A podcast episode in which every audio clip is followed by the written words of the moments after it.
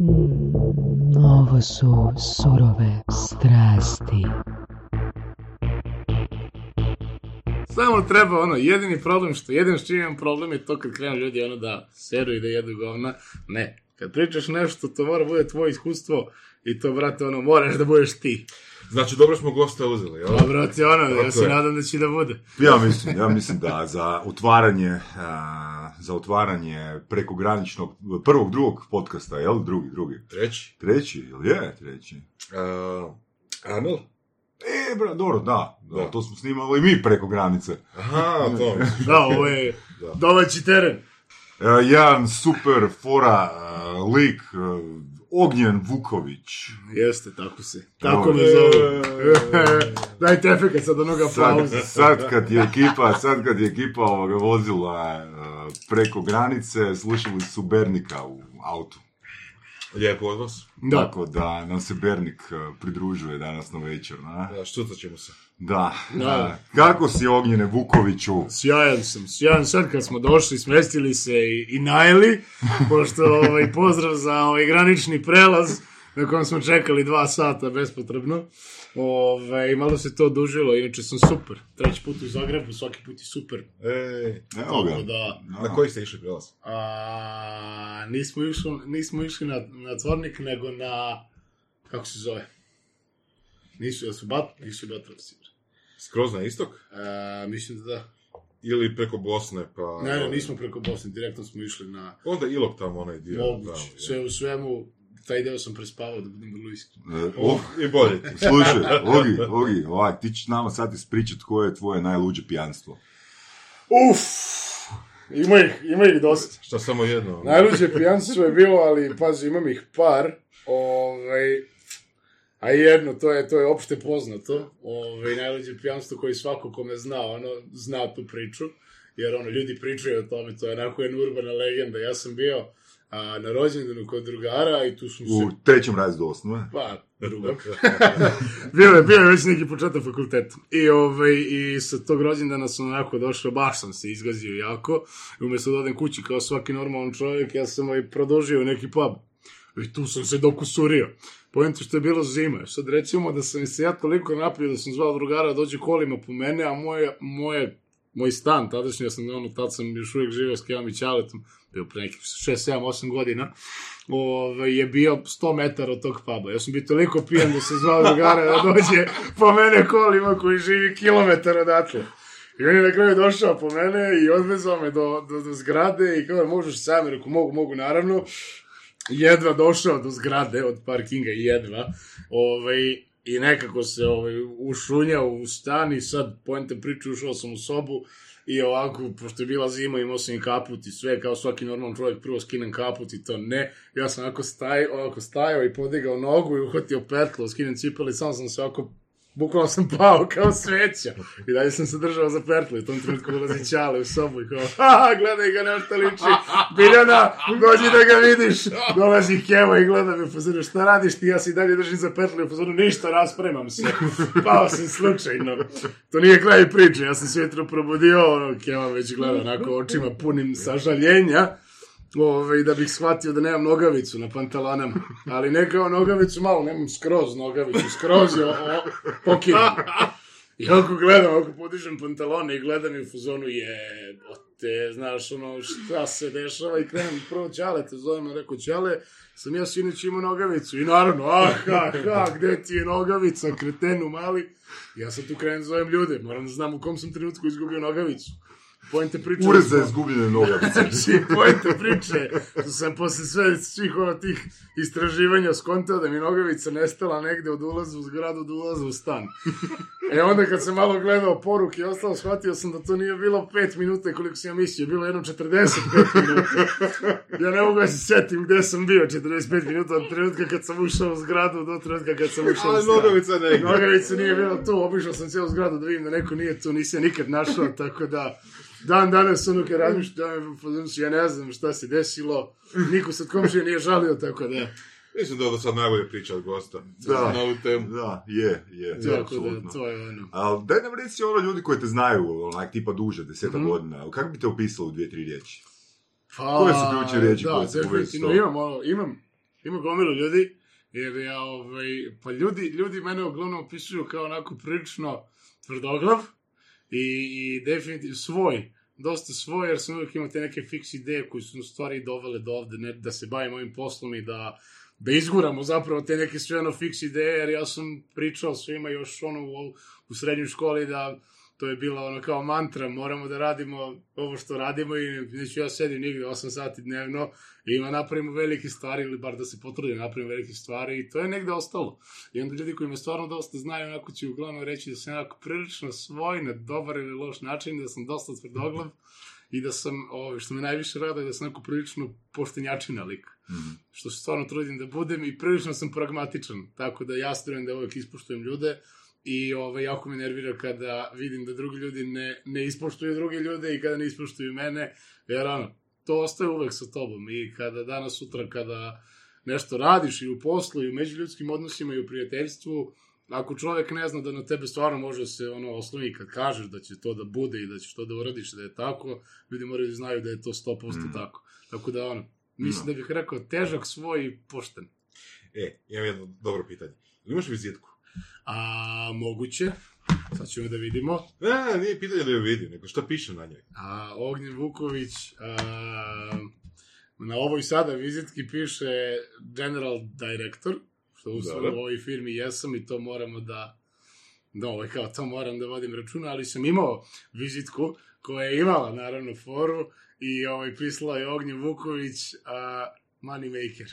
Uuu, nice. to je kad sam bio nice. baš ono klinac napaljen, kasnije sam shvatio to baš glupo, jer kad ta vizitka dođe u, ruk, u ruke ozbiljnih likova, da, da, da. koji stvarno prave pare, a ja sam u tom trenutku balavurdija mala koji dalje samo freelancer, kao, ajde beži tamo, gamere skloni se. Tako sam to vrlo brzo sklonio. Uh, ajmo mi malo ono u tvoj mindset. Uh, reći ćeš ti nama koji je prvi projekt na kojem si radio? Rekao si mi sad kad smo se vozili do tut da da si uh, od 18. godine freelancer. Tako. Ali sigurno ima nešto prije. Uf, a ja sam se bavio... Sigurno se bavio nekim švercom. Ja. ja se ovo snima. ne, ne, ne, ne. Ovaj, znaš kako, um, čekaj, seti da sam se bavio švercom. Nisam ilegalnih stvari, da se razumemo. Pazi, nisam ja. ilegalnih stvari Nisam ilegalnih stvari. Ovaj, mada je to ono kao, ja sam u Beogradu, imaš kraj koji se zove Zemun i ovaj, znaš, u Zemunu ti ono vuče, to su ti ono, urbane fore, da su ti ono u Zemunu uglavnom ono, tvrdi momci, kriminalci, prestupnici, što nije tako u Zemunu, jedan jako miran kraj, samo se fura ta priča.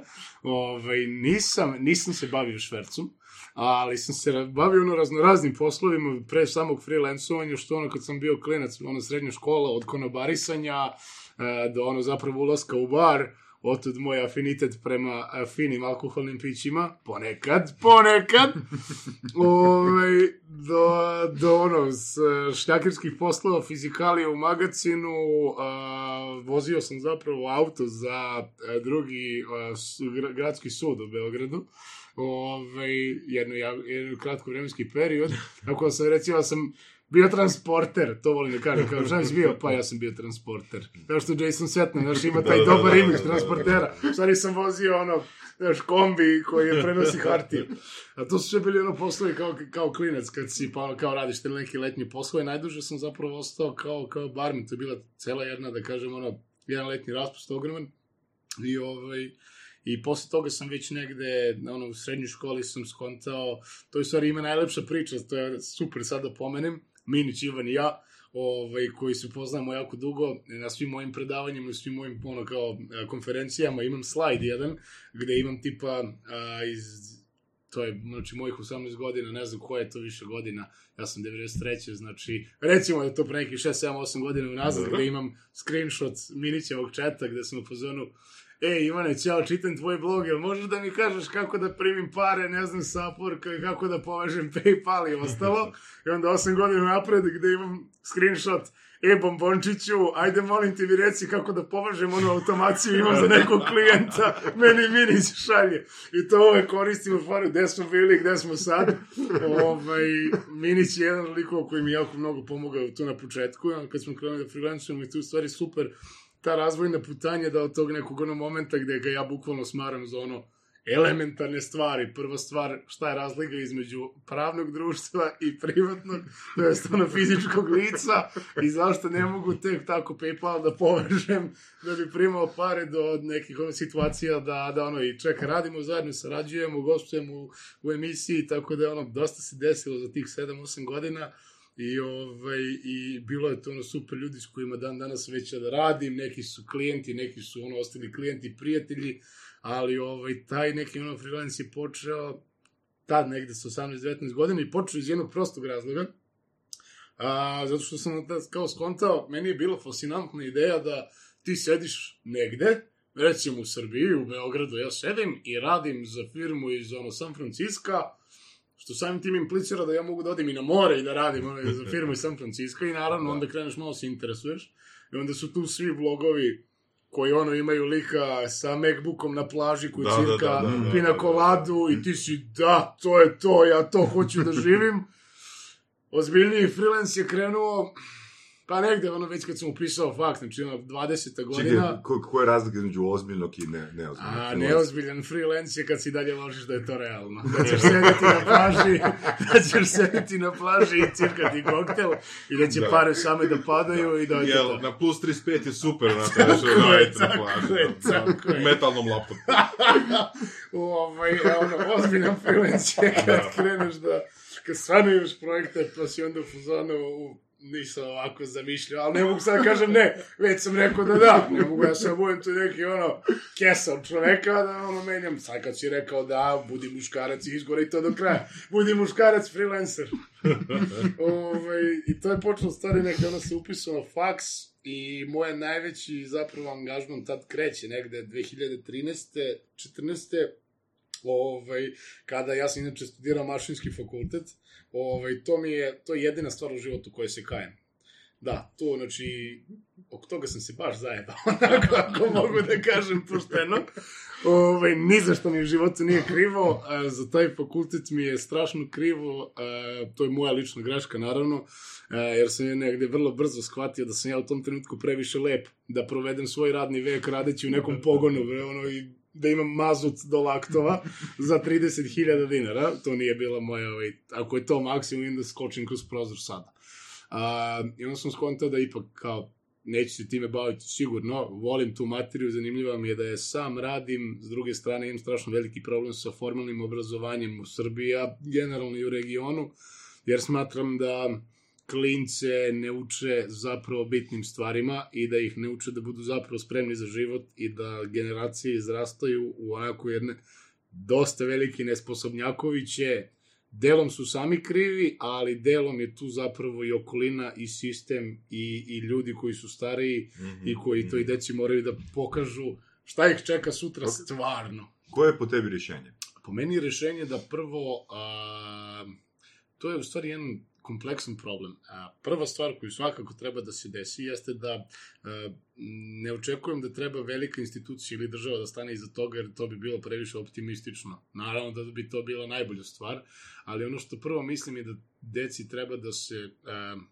Trebaju da im se plasiraju informacije na pravi način i treba da se malo iskontroliše šta se toj deci prezentuje kao dobro, šta je ušlo u pop kulturu i kako da ljude koji zapravo su nešto uradili, Da, to je zajebano. to je baš teško, i kako da ljude koji su zapravo nešto uradili, kako da te ljudi izguramo na, na neko videlo i da ono klinci mogu da. Da. da vide tog jednog čoveka koji je ono sa 20 i kusur napravio ono firmu od 100 ljudi, jer ih ima Ove, ima ljudi koji su napravili čuda. I kao, ajde, da, ajde onda da probamo, ajde da damo deci šansu da stupe s njima u kontakt, da znaju da oni postoje. Da, ovaj, onda će verovatno gomila klinaca, kada vidi taj neki primer koji je definitivno ono primer uspeha, ovaj, možda će taj svoj neki uspeh graditi na neke malo bolje načine nego na ovim što se sada plasira.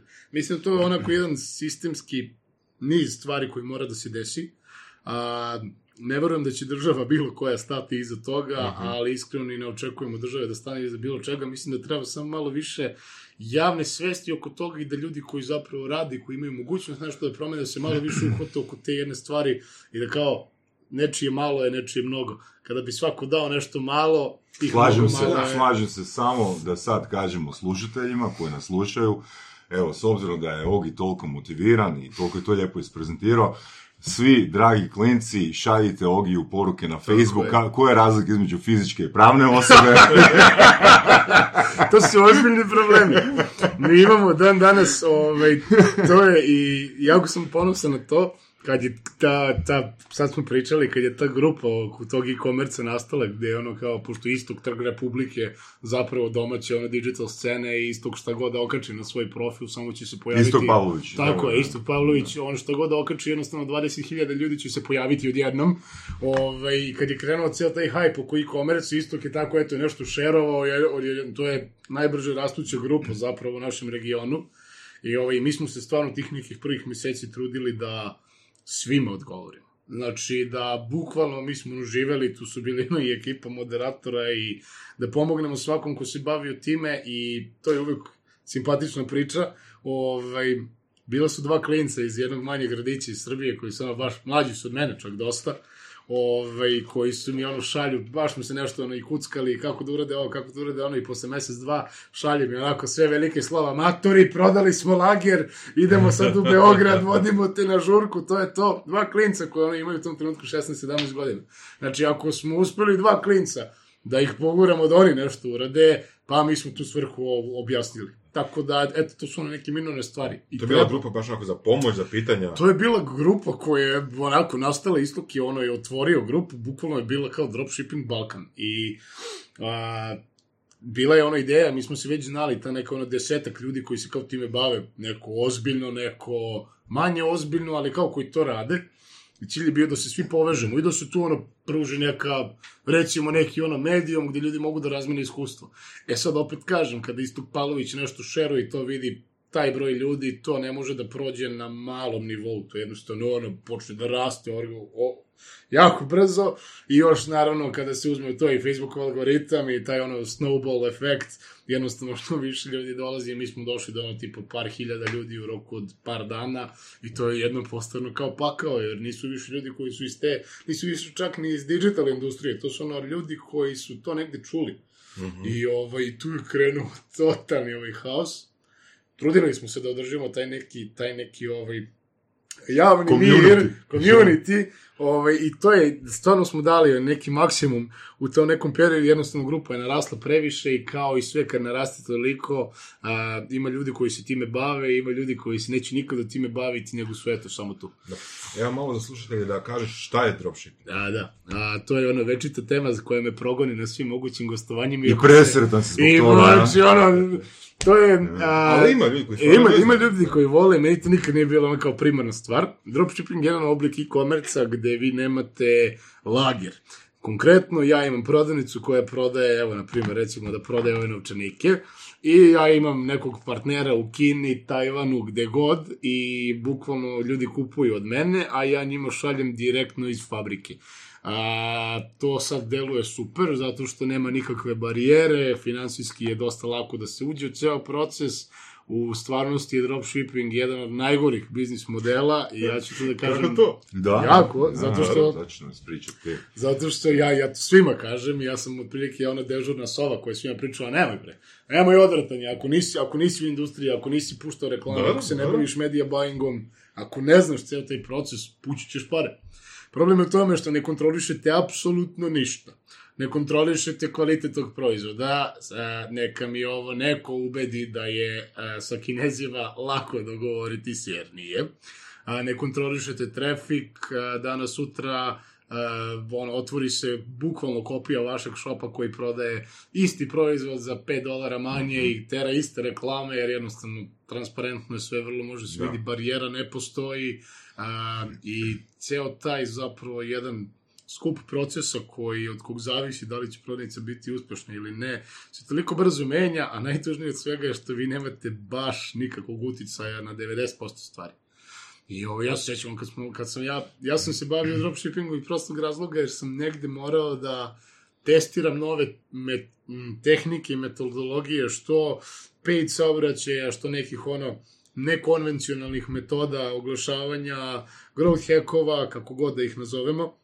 I to mi je bilo idealno. Brzo pokrenem sve, vidim da li radi, ako radi mogu to da primenim na Da. projekte kojima se zapravo bavim. I između ostalog negde i zaradim pare, kao nema bolje, ono, sve je dobro, pozitivna matematika, hvala ti Bože.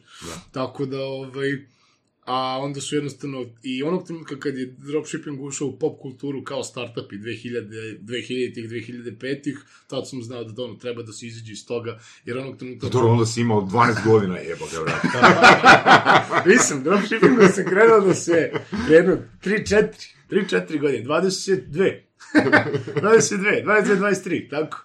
To je, ovaj, tad, tad sam u stvari najviše i tad sam u stvari najviše i dan danas radim dosta, baš dosta radim na ono ličnom i, i, i obrazovanju i edukaciji i najbitnije na ono kao primenjenim stvarima. U našoj industriji postoji jedan jako veliki problem, a to je da ima ljudi koji mnogo pričaju, koji zapravo ne rade i ovo, ima ljudi koji dosta rade, ne pričaju nigde. Ja se negde uvek trudim da budem taj drugi. Ovaj, Oni prvi su money makeri, na? Pa oni prvi su money Upravo to. Znaš, kad malo porasteš, poskontaš da, ovaj, ne, ne, ako si pravi money maker, onda ćutiš i praviš. Ovaj, nema potrebe da nikom pričaš da jesi. E, ta, tom ideologijom se vodim, ovaj, kad sam malo porastao, ovaj, tom ideologijom se vodim i sad i neki ljudi koji zapravo najviše cenim, koji su napravili neke ozbiljne stvari, su ljudi koji sad sednete, ono, sretneš ih negde na pivu i ne bi u životu rekao šta je taj čovjek sve uradio, jer ti ljudi nemaju potrebe da, ono, pričaju na svoj glas. On je to uradio i I ono, ljudi Znači, kad prestanemo snimati podcaste, znači da smo uspjeli. Ne, ne, ne, podcast je druga stvar. Podcast je jedna, ono, evo, vratili smo se na edukaciju klincima, ono što treba, ovaj podcast da se uradi, je treba da se ono uđe u neke mas, mas kanala i mas medije, nek se ono dobije termin na radiju i ono kao klinci treba da slušaju ove podcaste i da im bude da im zapravo bude lakše da ih čuju, jer na ovim podcastima i na ovakvim formatima su ljudi koji nešto pametno imaju da kažu. Tako da... Zašto? Ti si inače voliš davati komplimente. A, pa, Misliš da klinci slušaju radio? Zapravo, a, mislim sad možemo da, moje lično mišljenje je bilo da ne, dok nisam zapravo pogledao istraživanja, mislim da je S radio u pitanju, Ko? radio S, a, beogradski, ili ne znam čiji, sve u svemu, a, onako dosta tu ima, dosta tu ima ovaj, i dalje klinaca. Ne, nije, nije naravno velik, nije najveći deo publike, najveći deo publike su ono, recimo 35-40 plus, ali slušaju klinci dosta radio. Radio je ona neutralna stvar u pozadini koja ide. Da. da, ali ne znam, mislim, ne znam ko još ima radio prijemnik, znaš, ono, to me zanima. Danas klinci naš upali YouTube, upala nešto i ono, da Da, YouTube je definitivno ono, uh, definitivno cel ta, cela ta epoha sa YouTube ljudima. Znači? E, Da, da li se ti dobro čuješ? Ne znam. Aha. Nisam siguran da se ti dobro čuješ, ono, gledam i ovo, na? Čujem se. Čuješ se dobro? Ovaj, Poenta je u tome ono što YouTube jeste nekako postao ono medijum za klince i sad kad pričamo o klincima, definitivno ono, Instagram, YouTube, Snapchat, to je a, za neke ono kao, kad, kad, kad sam pratio neke ono kampanje brendova koji zapravo targetiraju decu, baš kao klince, tinejdžere, svi su zbunjeni, jer jednostavno niko ne zna dođe do njih. I to su klinci, ja imam mlađu sestru koja 15 godina ima, a, i ono, ja to gledam otprilike iz nekog svog ličnog ugla, ja da moram da imam sad brend i da moram prodajem tinejdžerima, mislim da bi to ovaj, a, mora da se skloni totalno ego i, ego i svoje iskustvo sa strane i da se ode kod klinaca koji se reklamiraju kod drugih klinaca Da, i da ih da. bukvalno pitaš e, dete, ne uči me kako ovo da uradim. Jer to je drugačiji mozak. drugačiji, drugačiji su, oni su odrasli sa, sa gadgetima u ruci. Mi smo ono generacija milenijalaca, ja se sećam, ja se sećam i Walkmana, i Discmana, i ono kao VHS kaseta, a oni se ne sjećaju. Da, da. I ovaj, oni su totalno, znaš, oni su odrasli u tim nekim a, digitalnim formatima, odrasli su u reklamama, a, oni su odrasli u jednoj, pogotovo deca kod nas, odrasli su u jednoj jako nestabilnoj ekonomiji, tako da njihovi apetiti su dosta drugačiji. A, ono, znaš, kad gledamo te, ono, milenijalce, i ono, pogotovo, ono, milenijalci, mi smo i dalje živjeli u tom nekom, ono, tranziciji i imali smo negde usađenu tu ideju da možda napraviš šta hoćeš i da to treba da radiš. Mislim da klinici nemaju uopšte tu tendenciju. To je zanimljivo, ono, par klinaca koji smo upoznali, baš onako tipa blogeri ili tako nešto, su jako motivirani, jako nešto ono, novo rade, nove stvari istražuju i kužiš. A opet s druge strane, ono, fakat ima masa koja isto tako nije, nije, da. ono, E, ima strašno veliki nije. problem. Da, Da. to ono što sam video i, i s ovim stvarima i sa nekim drugim, ono, da kažem, događajima gde zapravo možeš da stupiš u kontakt sa tom decom, um, ono što meni, aj neću kažem, deluje strašno, ali mi smo negde, mi negde smo svi ono učeni da imaš neki cilj i da imaš nešto Gdje čemu... ste učeni da imate neki cilj? Pa nismo, ne, nismo u školi učeni, sami smo Da. negde razvijali. E, Da, pa ali to, gdje? U tom je stvar. A, pa ne znam, valjda ono kako smo se samo edukovali, samo informisali na internetu, kako smo čitali stvari, kako smo Da. pratili u tom trenutku neke ono Mislim, naše... internet je ono bio novi u Tako je, naš internet je bio novi, ti si vidio da je neko napravio nešto, a taj neko ti je naš ono dohvat ruke. Da. To je ta ona, a, to je zapravo onaj taj Twitter efekat. Znaš, ti odjedno možda bre, ono, ostaviš tweet predsjedniku Amerike. Da. Znaš, on nije više neki tamo lik koji stoji u beloj kući. Ne, on je tu i ti možda mu kažeš, ej, ne sviđa mi se tvoja kosa. Da. Znaš, i da će on to da vidi ili ne, a ti si mu rekao.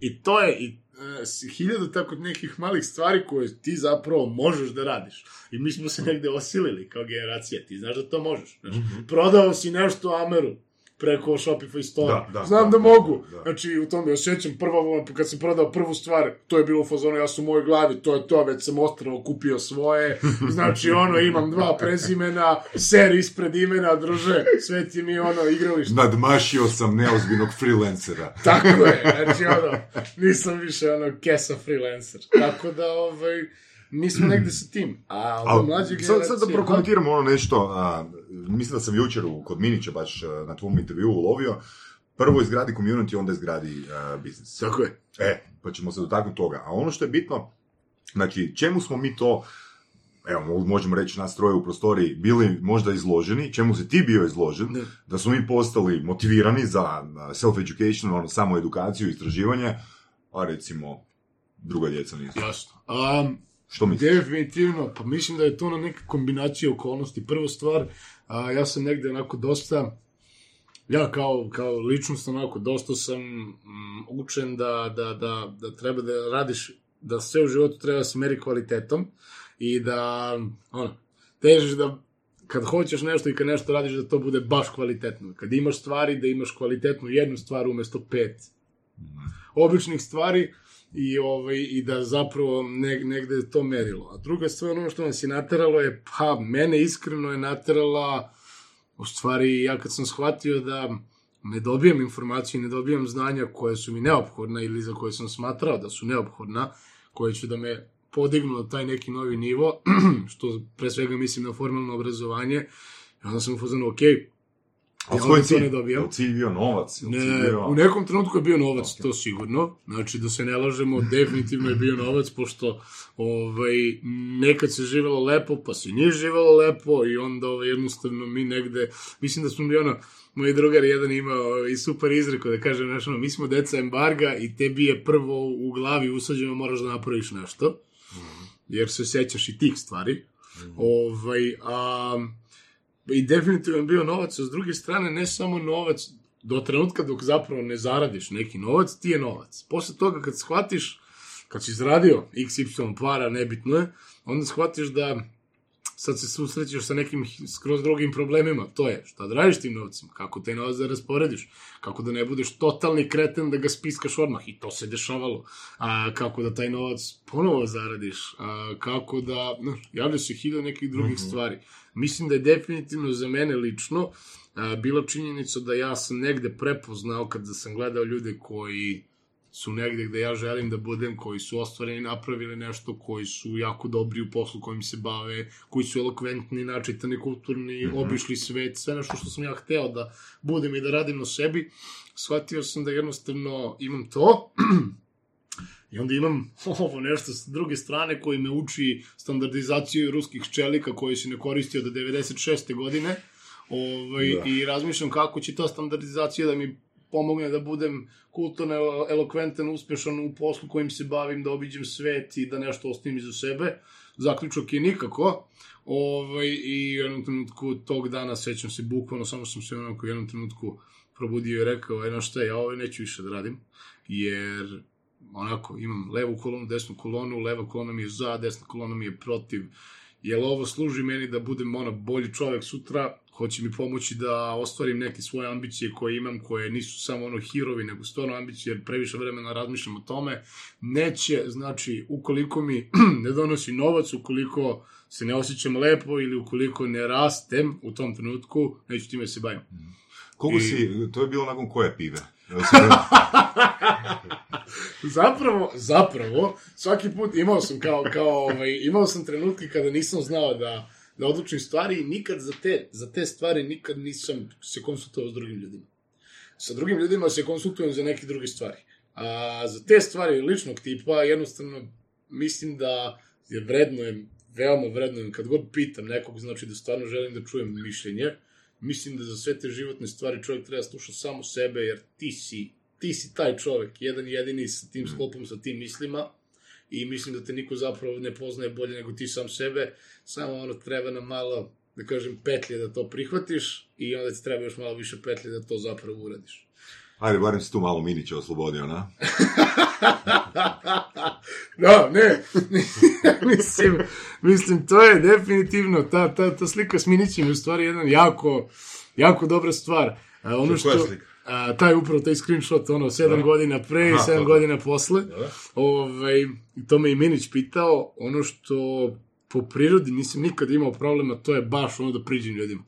Baš nisam, niti kao što nemam ono problem ni od javnog nastupa, ni u čemu, jednostavno, i kroz vreme sam naučio samo da budem još direktniji, još brutalniji u tome, jer jednostavno ja ako vidim da ti to radiš nešto dobro, ja hoću da radim to dobro, ne radim dobro, vrlo logična stvar je da ću dođem i kažem, e, čao čovek, kako to radiš, ajde nauči me. A, neće me naučiti, dobro, ću ti platim da me naučiš. Hoćeš da ne znam, ona, ne znam, budem praktikant da me naučiš. Postoji hiljadu načina da se dođe do stvari.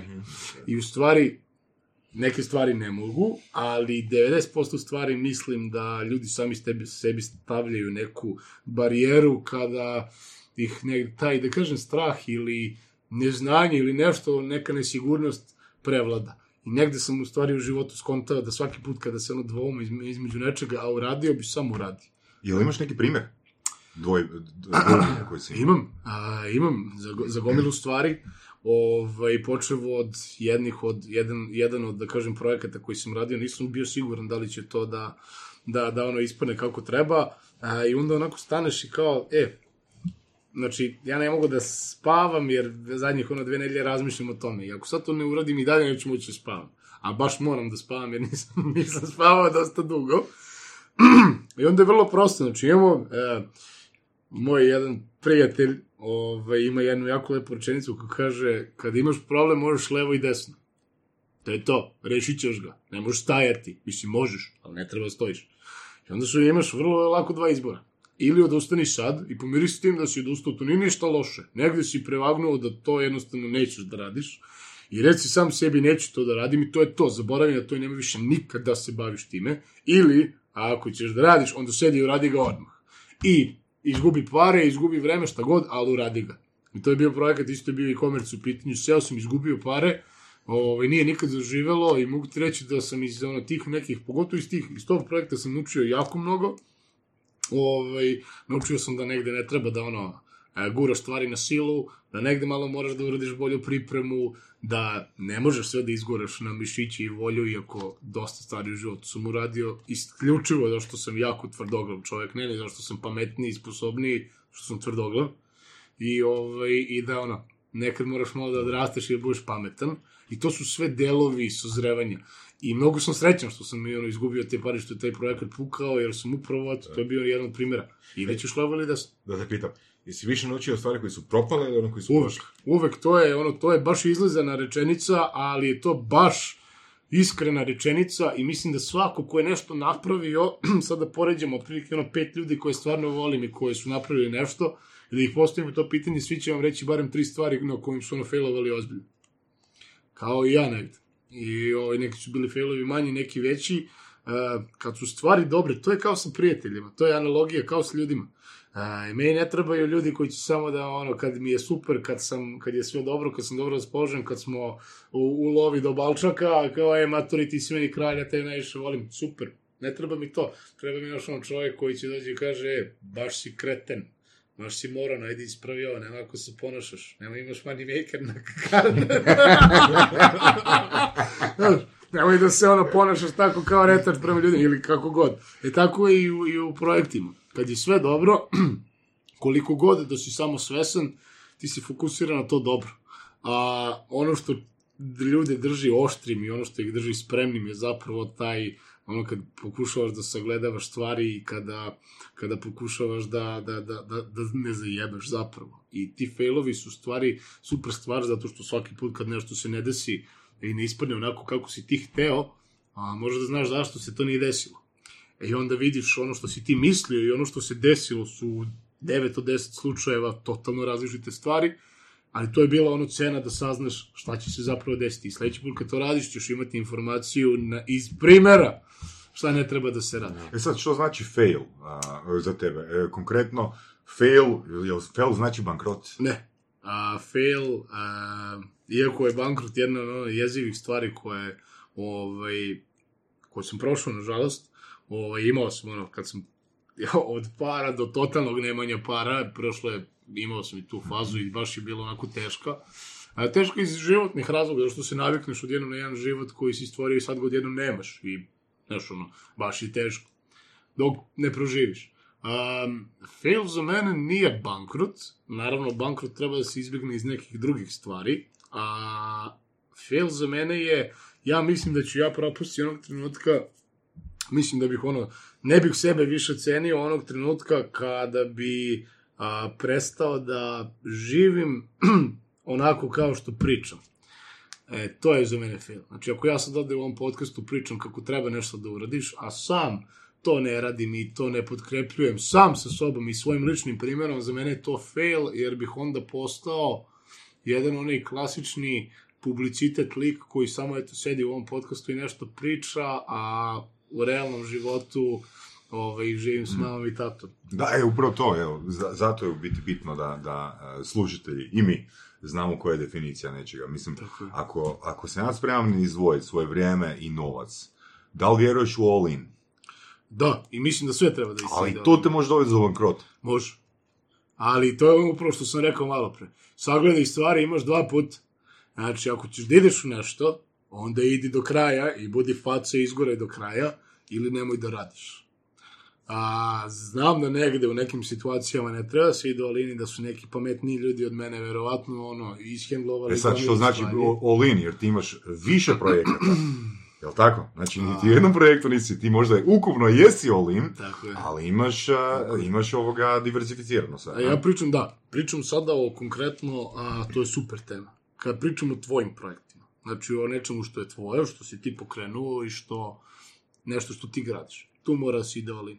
Postoji projekti koji jednostavno, ono, si, gde si ti saradnik, gde si ti konsultant, gde si ti neki eksterni faktor i tu ne treba ići all in. I sad to zvuči jako loše, ali ajmo da pričamo sada malo iskreno, jer ja sam prošao i, i ovaj, i taj neki ono, i, i agencijski deo, i freelancerski deo i ostalo, svako ko kaže da za svakog klijenta radi kao za sebe, taj te gleda u oči i laže. Znači, da. možemo sad da pričamo se lažemo, ali nećemo to da radimo. A, što je veća firma, to manje brine o tebi.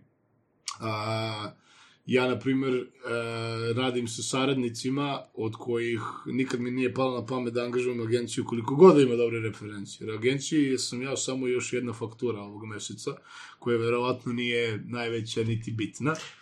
Ali to je zapravo nešto drugo. To je zapravo to da radiš sa ljudima koji su otprilike na tvom nivou. A, Ne? zapravo ne. Da si ti agencija od 100 ili 500 ljudi, Dobro.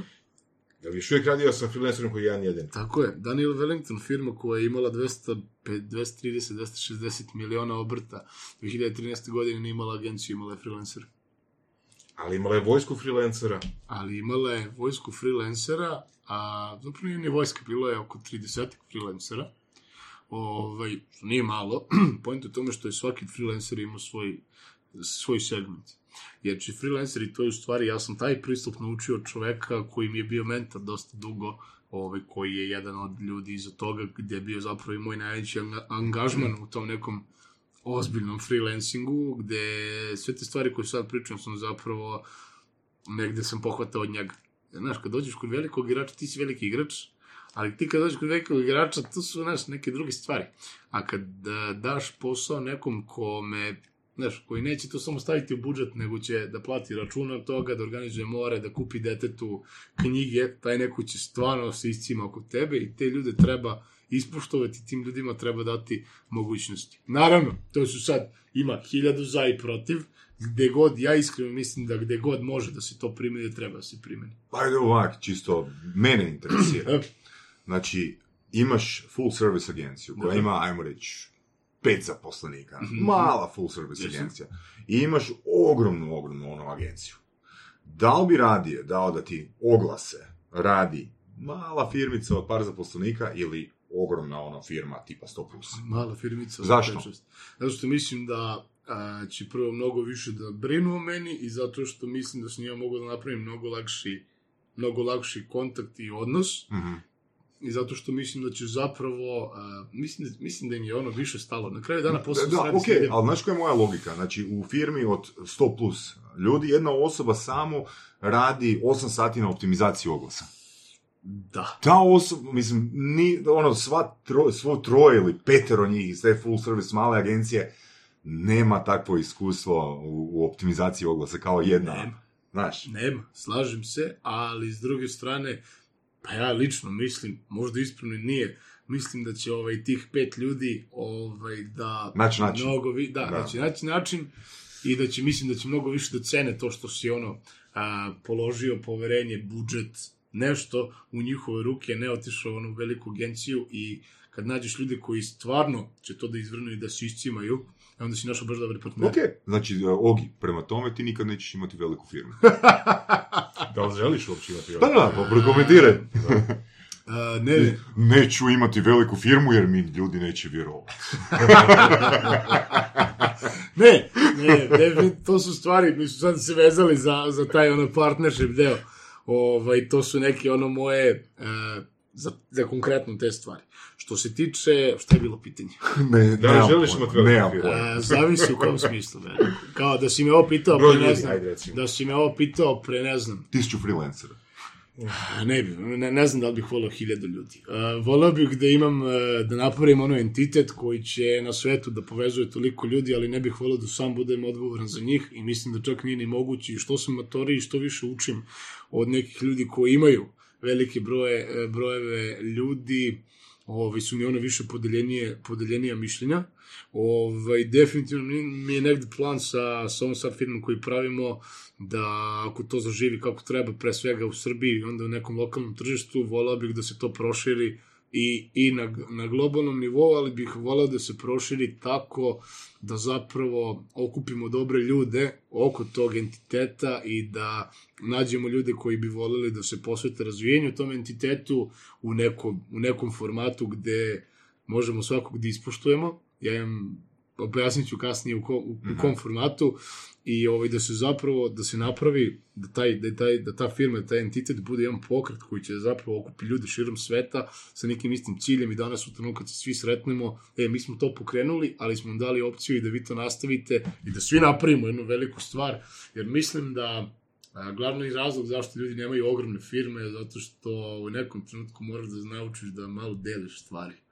Da malo ono, proširiš stvari i ne možeš sam kontrolisati toliki, toliku jednu To stvar. misliš kao delegacija?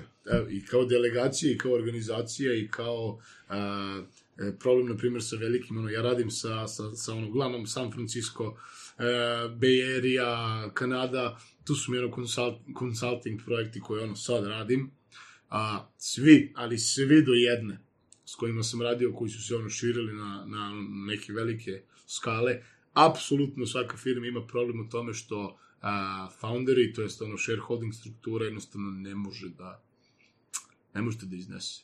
Pogotovo, ne da Bože, ono da imaš dva ono, različita tržišta, da nisi vezan samo za Ameriku, nego ono, svi globalno tržište. U kom smislu ne može da Ne može da izdrži, Tipa ne. ljudi, founderi ne delegiraju dovoljno, Tako je, ne postoji... kontrola nije dobra, kvaliteta. Sve se skupi, sve se skupi pomalo. Jednostavno ne postoji, ne postoje procesi, ljudi nisu spremni za to, različito se posluje na različitim tržištima, ti pokušavaš taj američki, brzi, jaki, Da. muscle pristup da primeniš u Evropi gde to ne ide tako i onda se javljaju Dobro, ozbiljni problemi. Istina, istina. A, nemaš, proces, nemaš procese, nemaš dokumentaciju, ne umeš da izdelegiraš I u stvari se očekuje, i onda, se, i onda u stvari, to se, postoji jedan, da kažem, moment u tim, da kažem, startup firmama, mladim firmama, gde se dolazi do toga, to oni zovu zapravo kiwi ball, se zove. U stvari, gađaju se, jer ti jednostavno ne možeš sa tim pristupom da uradiš nešto i sad tražiš nekog drugog ko to ne može da uradi, ali nisi ti. Aha. Dobro, to prebacivanje odgovornosti zapravo, Tako tako misliš, da. Ali vidi ovako, recimo, imali smo par gostiju, ne jednog, nego ono, nekoliko, čet, tri, četiri, koji su podigli firme od nule do ono, 200 ljudi ili tako negdje, i koji, a, koji, koji zahvaljuju, mislim, koji, koji misle da im je jako puno pomoglo to što su oni imali iskustva rada u korporaciji, gdje su naučili kako se postavlja sistem. Kako se postavlja niz procedura, kako se zapošljavaju ljudi, kako se delegira posao i tako nešto. Tako je. Ja sam prvi- da to napravim. Prvi poz, ja sam paralelno što sam freelancovao, sam radio i u korporaciji jer mi je upravo to falilo. Ovaj, kad sam o, zapravo izašao iz faksa, zaposlio sam se u General Electricu u biomedicini. I ovaj, to je za mene bio totalni šok. Ovaj, zapravo distributeru ovdje u Srbiji. I to je za mene bio šok jer ja dolazim iz jednog drugog sveta. Ali sam upravo tad skontao da, znaš, super, mi sad znamo da radimo taj posao, ali ajde prvo da ti naučiš šta je menica, šta je bankarska garancija, šta je tender, kako se na to izlazi, kako funkcioniše zapravo neka ono totalni offline Dobro, ali to su znanja u poslu, je li tako? Tako su- imao znanja tipa, ne znam, o, znaš, ono, podjeli posla, zaposl... odnosa sa kolegama, znaš, ono, I to se uči tamo sve. E. I to, to je ono esencija tih godina dana koliko sam bio tamo, koji mi je bilo onako... Znam zašto sam otišao tamo, otišao sam da naučim upravo te stvari. Onda zapravo vidiš kako to zapravo u realnosti funkcioniš, zašto sve mora da se piše u mailu, da. kako, e, z- kako funkcionišu odnosi, ono, ne znam, centrala i distributera, kako funkcionišu krovne strukture, kako funkcionišu linearne strukture, kako se zapravo deli i zašto neki ljudi imaju tolike pozicije, u stvari zašto ih imaju, zato što nose rizike i zato što su oni odgovorni ne za posao, nego za hiljadu nekih stvari. Da. E, šta je poslovna tajna, kako se ono, ka, da ne govorimo o tome, o konkurenciji, kako se s njima ophodi. To nigde ne može, to ne može se nauči i iskreno verujem da je to, to mi je jedan onako dosta dobrih poteza, iako sam znao da se nikad neću baviti time, moram to da prođem. I mislim da to ono što svima pričam i svim ono, mlađim generacijama i, i, i- nekim ono, da kažem, mojim generacijama koji dalje nigde nisu radile, svi treba da odu i da probaju neki posao. Da, da budu zaposlen, da budu zaposlen i da vide kako funkcionišu stvari. Iz prostog razloga, to je jedno super iskustvo koje ako ti se ne svidi, znaćeš da nikad to u životu nećeš Mhm. hteti i to će ti biti dovoljna stvar da imaš motivaciju, a s druge strane naučiti te stvarima koje ti nikad kao samozaposlen, freelancer, konsultant nećeš moći da razviješ. Postoje strašno veliki problemi upravo zbog toga što si pomenuo je kada dođe, kada startupi postanu firme. Da. A, i u, u velikom broju slučajeva ljudi koji su founderi toga nikad nisu vodili firmu. Mhm. Oni ne znaju šta je firma. I ne znaju šta treba da rade da bi ta firma funkcionisala. Jer ti odjednom više nisi vizionar i neki ono kao cool klinac koji ima super ideju pa je napravio pa sad to ima, ne ti si sad ono kao direktor i suvlasnik i imaš odgovornost za hiljadu stvari ko, o kojoj ne znaš ništa. I to su jako veliki problemi. Na pitanje da bi volio da imam veliku firmu, volio bi da imam veliku firmu u smislu da je ta firma prepoznatljiva, da dobro radi i da su ljudi u njoj srećni. A, to mi je ono, verovatno, najveći cilj, volao bih da, ne znam brojčano koliko ih vola, ako može, ako je to veliki broj, super, a, najviše bih volao i mislim da bih najsrećniji, najostvareniji kao, da kažemo, u nekoj ulozi poslodavca bio kada bih imao ljude koji, stvarno, ovo nije glupa stvar, kada bih imao ono, a, ekipu ljudi sa kojim sam ja srećan, s kojim sam ja ponosan, što su oni kod mene u firmi i koji bi bili srećni zato što su kod mene u firmi. E, kad se taj odnos napravi, a, mislim da je to onako najveće ostvarenje koje neko kao preduzetnik, kao neko ko stvara, može da osvoji, zato što ono što mi ovde u ovim našim regionima nemamo je, nemamo taj da kažem, taj odnos da se, da neko ko dolazi u tvoju firmu, da radi, da radi u tvojoj firmi, Mhm. a, mislim da nemamo tu kulturu poštovanja tih ljudi. Na kraju dana ta firma tvoja i jaka koliko su jaki ljudi u njoj i koliko su srećni. I mislim da kada neko daje svoje neke ono maksimum ili se trudi da daje svoje mak- maksimume u nečemu što si ti napravio, mislim da ono ti moraš to duplo da ispuštuješ, zato što on ne mora da bude tu. Tako da, ovaj, to Da, mi je ono, voleo bih da napravim takav, takav sistem i radimo na tome. Je li netko tebi dao otkaz u tvojoj firmi? A, nije. Nije? Ne. Jednostavno zatvoriš firmu. jel? Naša firma je i dalje mala, ovaj, bar kod je dalje mali. Ovaj, Znači, dođe prva osoba i kaže, ja bi dao otkaz, ne postoji više firma. Ne, ako dođe prvo, mislim, ja Nećeš bih ono, mislim da bih, mislim da niko nije došao, bar kod je dalje mali, mislim i dalje je svež, da se razumemo. Ovaj, nije, nije još prošlo ni vremena da se da otkaz. Um, ne znam kako bih, e, verovatno bih ono, verovatno bi mi taj, taj prvi će verovatno bude težak, spremam se na to jednostavno, a, negde mislim iz ono nekih iskustava od ovih drugara, od drugara koji, zapravo, koji su vlasnici firmi koji, koji su imali situaciju da im dolaze ljudi da daju otkaze, postoje razni otkazi. Postoje otkazi koji se reše naj, najboljim načinom, jer jednostavno čovjek je dobio bolju ponudu, seli se, nije mu više do toga šta god. A, kad su ti, ne kažem, konstruktivni otkazi u pitanju, ja ću skroz da budem cool, a ako je otkaz u fismu, ne mogu više da te gledam, mislim da je ovo baš užas, onda ćemo da, da, Da. saznam zašto je to tako. Ali ono, neću baš da zatvorim firmu, ali definitivno ono, neću ni da dozvolim da mi ode pet ljudi. Zato što kao, ako, ako ljudi skaču, znači da ne valja. Ali Gdje si ti saznao da je community ekstremno bitan? A, Kad si to odlučio vjerovat? Da. Saznao sam kad sam prvi put, kad me prvi put neki mali indus iskopirao, bukvalno.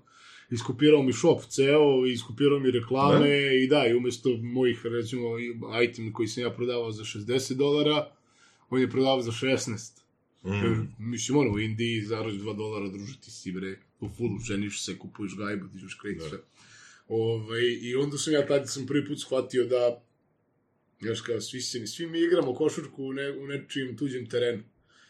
I taj neko, ka, kako mu se dune, tako ćeš da te izbaci. Znaš, on ti kao puštaš saobraćaj sa Facebooka, Facebook ono kao Da, da, poskupi, ugasi, Promeni pravila. promeni pravila, Da. Instagrama kao na, na, nakucaš, ne znam, 30.000 followera na Instagramu, dođe Instagram i ugasi.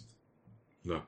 Znaš, e onda tad malo počinješ da shvataš i tad to su stvari momenti koji te uče stvarima, a tad sam skontao da kao treba mi ono, treba mi neki backup plan, treba mi kad se to desi, znači, ok, svako ume da pusti reklamu na Facebooku, svako može pusti ono Google ad, šta ne može svako da uradi.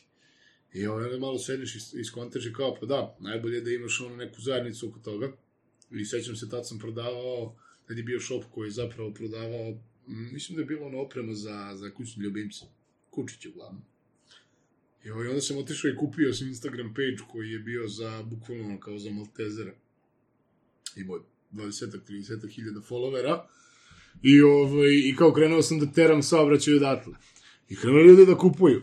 I ovaj, pritom je ono, page je bio baš skrnav, onako vodila je neka devojčica koja je ono, volela je ona to, ali to baš izgledalo onako cringy, onako baš loše, znaš, ono, dizajn 90-ih, brate, baš ono, znaš kao, ne baš tako. I onda smo mi još malo leteli i sad nešto krenuo da radi i ovaj, kreneš ono samo da šalješ ljude sa, sa, sa Instagrama, ljudi bre kupuju. Ja sam u fazonu, e bre, ne dajem pare na reklamu, ljudi kupuju, to je to. Drugi moment, ostrvo, sve, sve, sve. ovaj, znaš, i, i, onda, i onda sam u stvari, znaš, onda shvatiš da moraš da imaš taj neki community. Naravno, kasnije, kasnije kad malo odrastiš, pa malo uzmeš, radiš te projekte, pa malo onda zapravo naučiš u biznisu, kako se to zove, naučiš šta su OP kanali, pa kao naučiš da je mail na kraju najveći asset na svetu, jer Instagram ug- ugasi, Facebook promeni pravila, Google počne da juri budžet, na kraju dana sve što ti ostaje su ono direktni kontakti. To u tom trenutku nismo znali, tad sam samo hteo da ono, Mhm. zarovam tu prodavnicu i da napravim nešto bolje. Community je super stvar zato što ti daje moć. I postoji super knjiga, mislim da je Ryan Dice pisao, a, setit ću se naziva, u suštini postoji analogija sa predsjedničkim, to jest parlamentarnim izborima i marketingom. Znači, ko pobeđuje, onaj ko ima više glasova, ko proda više, Koji više onaj koji, onaj koji ima više ulaza. E to je to. E, ako možeš da napraviš zajednicu ljudi koja je baš onako e, jako zainteresovana oko tvoje teme, ti čak ne moraš ni da im prodaješ, oni sami sebi prodaju stvari. Ja sam to probao sa tim nekim ono, najluđim mogućim tematikama. Tipa, to je bilo...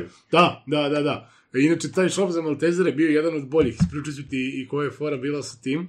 Ove, imao sam shop koji je bio ono generalno, ono, za sve moguće kučiće. Imao sam osam dobavljača, i imao sam, ne znam, video editora i community menadžera i sad imao sam ono kao ljude kojima smo to raspoređivali, ali bra, ono, ubismo se 12 sati dnevno, šaljem isporuke, pa kao, je, kao, ne mogu da radim. Ja razmišljam, okej, aj samo da prodajem za Maltezere. Znači, evo, sad ću sve drugo da sklonим, boli me bruvo i za Labradore i za Rottweilere i šta me briga, tad Kakva diferencijacija, Tad su da. bili hype. Ja uzmem samo dignem shop i bukvalno stavim, tad je Paris Hilton imala neki ona veliki peh, jer je njenu Maltezerku neki francuski bulldog, ne znam, ujeo i ceo svet je trubio o tome. I naravno, to je bilo ono, team French Bulldog, team Maltese Puppy, bla, bla, bla. I moj oko headline koji je bio tipa, if you are a French Bulldog owner, this isn't a place for you. I kapiraš Maltezer, neki narogušeni koji gleda. I samo proizvode za Maltezer, jedan dobavljač, to je to.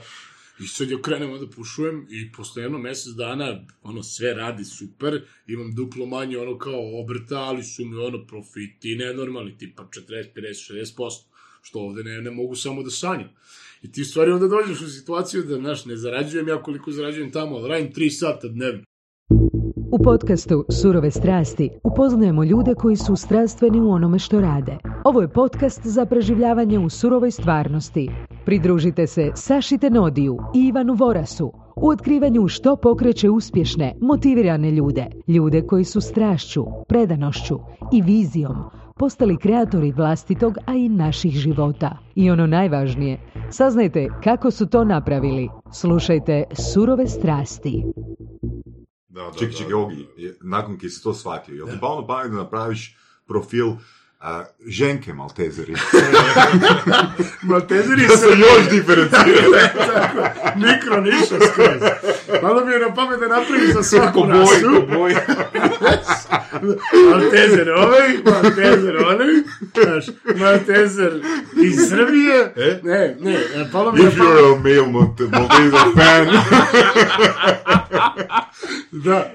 Ovaj, palo mi na pamet da napravim za druge rase, ali point je u tome što sam ja taj Maltezer shop i radio sad sam ga- zapravo ima sve pseće profile na Instagramu. Monopol, monopol. Ove, point je u tome bilo što su se, meni je taj shop radio što sam imao taj Instagram profil. E sad ono kao, da našao sam nekog, ono kao za Rottweilera, lik mi traži neke nebolozne pare. Sam ja bio u fazonu, ok, sad to treba da se...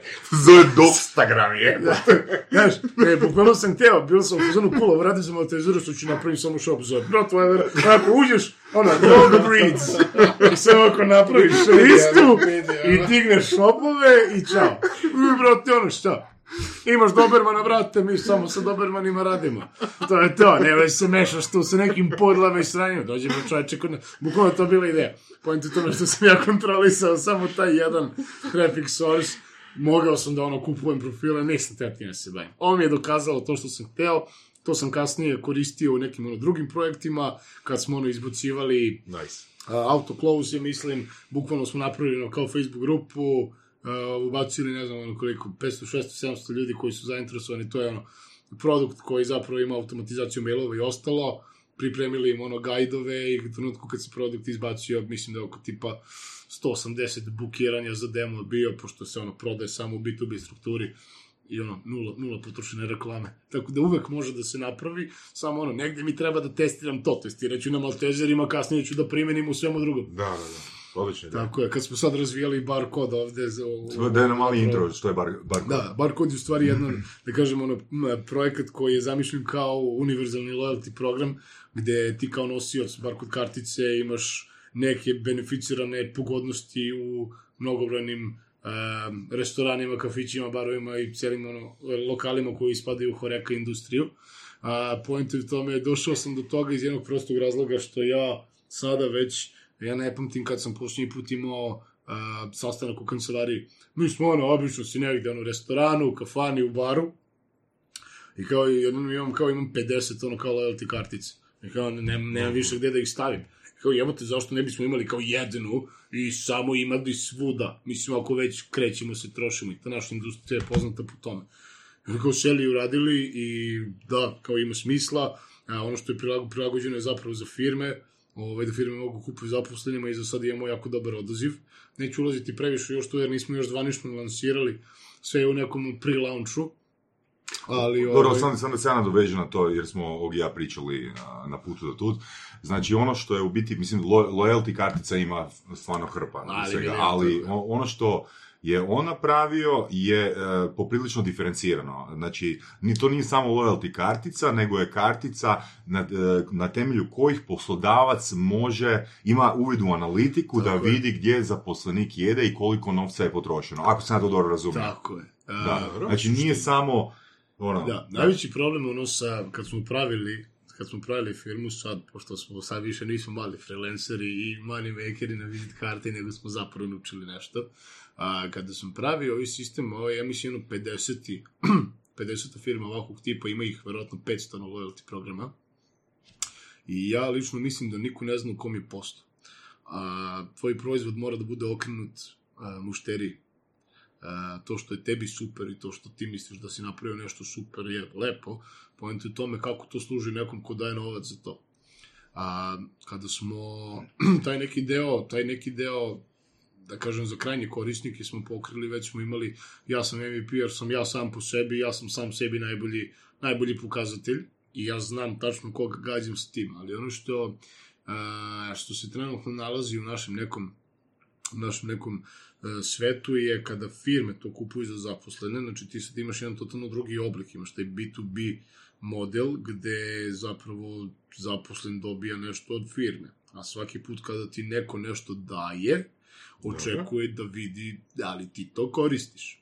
I ovaj, onda sam ja bio u fazonu, ok, kako da to zapravo rešimo, da ovo zapravo, a- a zato što je korisna stvar, postoje gomila firmi koje gomila ono, opisa i gomila poslova koje tebe zahtevaju da si na terenu. Kao zašto ne bi jednostavno imao neko mesto gde znaš da su provereni lokale, gde ćeš dobiti ono poseban tretman i ostalo, i naravno da će firma ti to obezbedi, ali tebi to obezbeđuje firma, ne ti.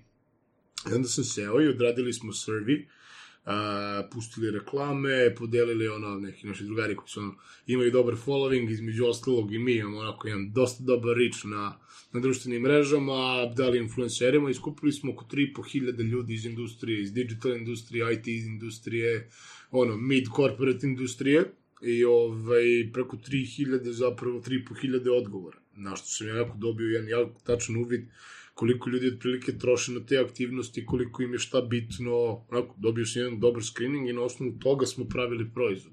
Kada smo pravili taj deo za firme, zapravo za taj employee benefit program, a, o tome odlučuju je uglavnom HR departmani. Znači, ne moram ja da lomim glavu, nego odeš u firmu, dobar dan, da vam je HR, evo ga tu, dobar dan, ja sam Ognjen Vuković i ja bi da mi date informacije.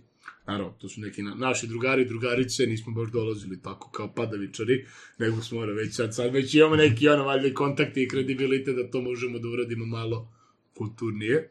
Ovaj, ceo program za firme smo napravili bukvalno na osnovu njihovih reporta. I shvatili smo da postoje tri, razli, tri najveći problema za svaku firmu. To je transparentnost, iskorišćenost i fleksibilnost. A, transparentnost je onaj deo da vi nemate pojma šta ljudi rade, da li to koriste. I to je ono jednostavno, ako ja dajem pare svaki mesec za nešto, a ne znam šta ljudi rade, to je veliki Dobro. problem. A druga stvar je iskorišćenost, samim tim za naš proizvod je ono intent veoma jak. Ne moram nikog da teram da sedne u kafanu, jer pre moram da te teram da ne sedneš u kafanu. Dobro, ali ga te u principu usmjeravaš koji će kafanu sjest. Tako je. Da. Tako, imamo filtere, ono. To je onako, baš radimo sa proverenim lokalima koji imaju nešto specifično, gde je ono, ozbiljan kvalitet i gde znam da se niko neće pokajati da sedne. Ako ja mogu da sedem, a ja sam ono, baš, baš volim da sedim na ono, dobrim mestima i sa dobrom klopom i sa nekom zanimljivom pričom, ono, tako ih i biramo. I point je u tome što smo, ono, kad smo otklonili sve te stvari, naš proizvod zapravo nije ta kartica i taj popust, naš proizvod je ta analitika koju zapravo ljudi vide. Naravno, sve je napravljeno u, u, GDPR formatu da to sme da se radi. Imali smo ono, šest mjeseci smo razvijali samo, samo software. Software se sastoji od, to jest arhitektura se sastoji od sedam različitih softvera, a, svaki lokal koji je naš partner ima analitiku da može jednostavno da vidi, tako da se za ovakve sisteme je potrebna transparentnost. I to je ono što niko do sad nije uradio. Zato što je jako teško. I zato što mora da se zna šta Čekaj, gađaš. transparent, transparentnost u smislu da lokal zna Koliko je ljudi iz koje došlo. firme je došlo koliko ljudi. E, Lokal ima tipa preko, preko 17 parametara koje zna. To je ko je došao, kad, koliki je bio njihov obrt, koliko su para zaradili samo ljudi s našom karticom, u kojim vremenskim intervalima, koji su to ono, opsezi godišta koji dolaze kod njih. Znači, baš smo iskombinovali sve ono parametre da ti kada dobiješ te izveštaje koji ti je dostupan 24 sata, Da. ti možda kažeš, aha, ne znam, Jel kartica ima sredstva gore ili nema? Ili samo ono loyalty kartica? a, kartica nije platna, Ok. znači nema sredstva. Ok. A, ovaj, tako da, Da, ali ako je tvrtka, e, znači, omogućila svojim zaposlenicima tu Mhm. Tako je. karticu, oni to mogu i u pri, privatnom angažmanu koristiti. tako je, tako je. Ali Znači, kako će onda tvrtka, e, jesu to izmiksane, mislim, to je, te sve informacije su na istom mjestu. samo pričamo o kojim informacijama. Znači, ako ja kao fizička osoba Dobro, odem na večeru, dobro. znači ne vodim klijenta na večeru, dobro. nego ja kao fizička osoba Da, vodim. Nema veze. Jer imat ćeš možda dvije kartice. Ali nema veze. Znaš zašto firma tebi to kupuje? Firma Zašto? kupuje zato što ćeš ti da koristiš. Da li u radno vreme ili ne. Ako je koristiš Čekaj, što mi Da, zašto će firma to Da. kupiti? Zato što postoji sada više razloga. Jedan od razloga je zato što postoji strašno velika fluktuacija radnog kadra. A, I mislim da me je to me, prvo me isto pitanje pitala majka, onda ćale, onda žena, ovaj, onda vjerojatno svaku s kim sam pričao. A, u nekim industrijama, pogotovo na IT, digitalo, mada i u korporacijama i svuda postoji jedan strašno veliki problem, a to je fluktuacija ljudi. Da. Ogroman problem. Da. I što je pozicija zahtevnija, to se ljudi više otimaju. I jednostavno firme su spremne i firme rade ponekad jako glupe stvari i nude strašno ludačke stvari samo da bi ta neko ostao. I to, ja kad pričam, na primjer, ljudima koji nisu iz posla, evo, drugarima koje znam ceo život, koji jednostavno nisu u toj priči, znate, u formalnom obrazovanju si ti naučen da ono, budi srećan bre ako se u Srbiji zaposliš. A realna slika uopšte nije takva. Ima para, ima posla, Za nema ove ljudi. poslove, da, da. da. Nema Zato se ljudi. kontaktira Human Resource odjel. Pa morao sam da znam šta, šta je njima problem.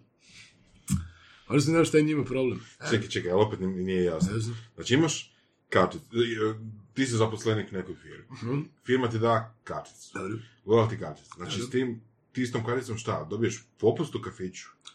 A, može da se nazove, da, i popust. Dobro? Da, specijalne su cene za sve ljude sa karticama. Ok, ok. Dobro.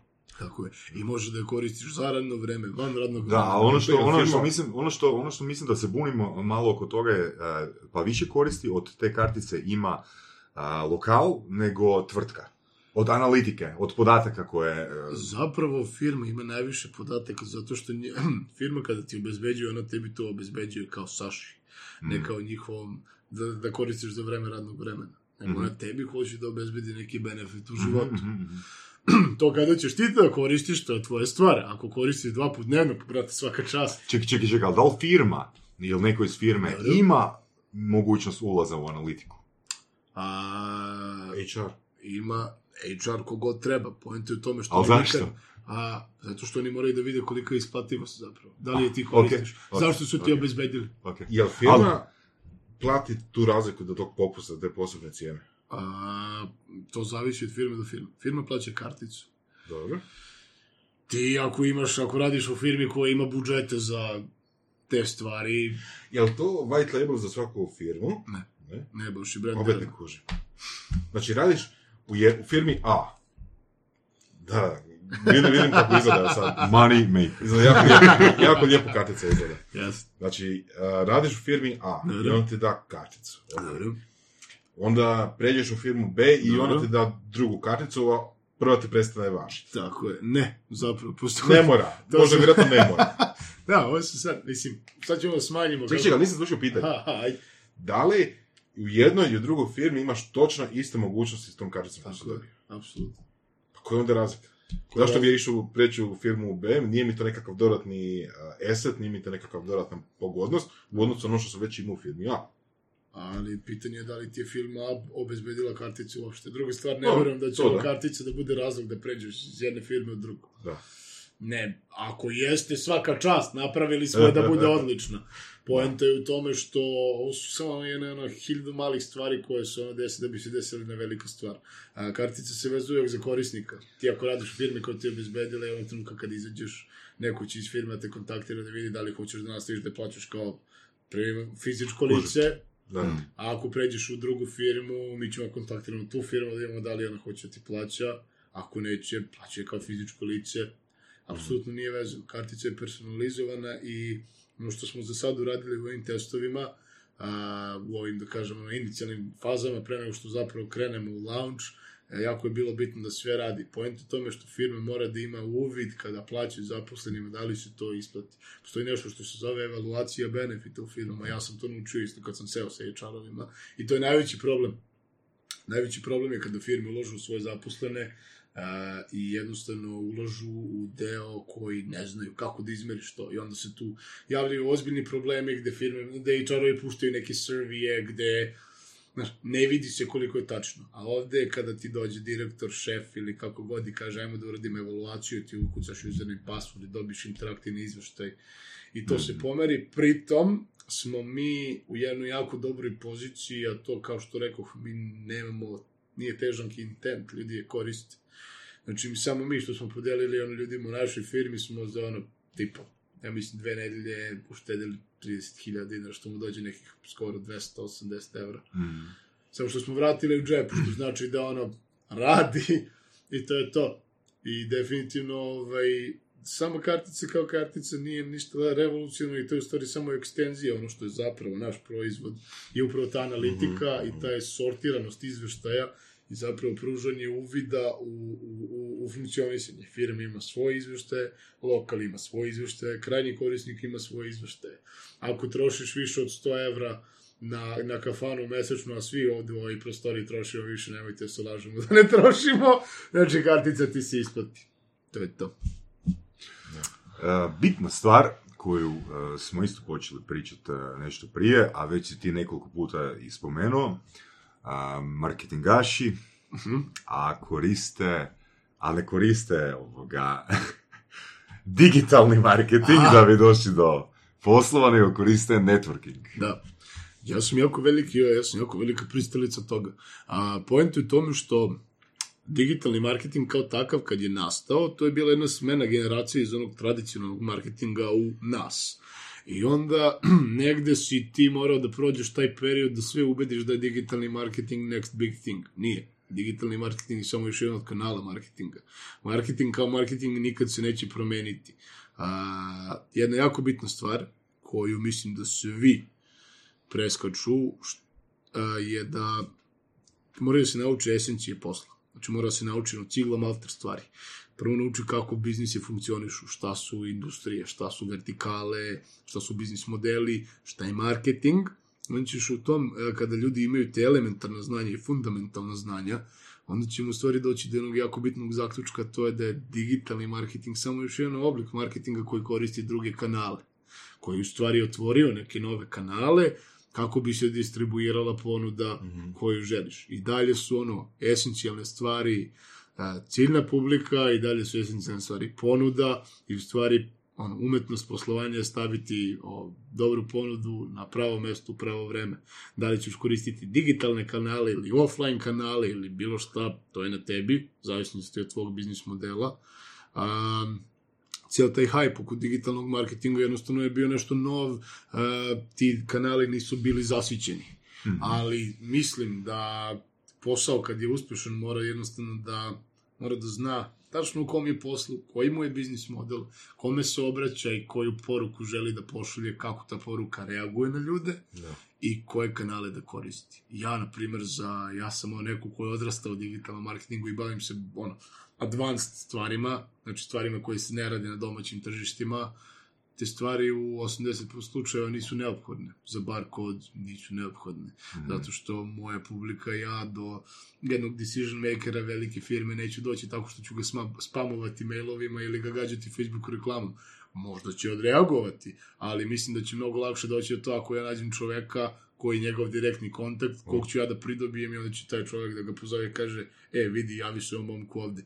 To je marketing. I zove se referral marketing, Mhm. samo je pojenta kako doći do njega. Da, ili networking. Da, networking, Da. mislim. Jednostavno, um, to su to su ove stvari koje, e, ono, svo da kažem, i opet ću reći, to su stvari koje marketari prodaju da bi, ono, zatvorili poslove sebi.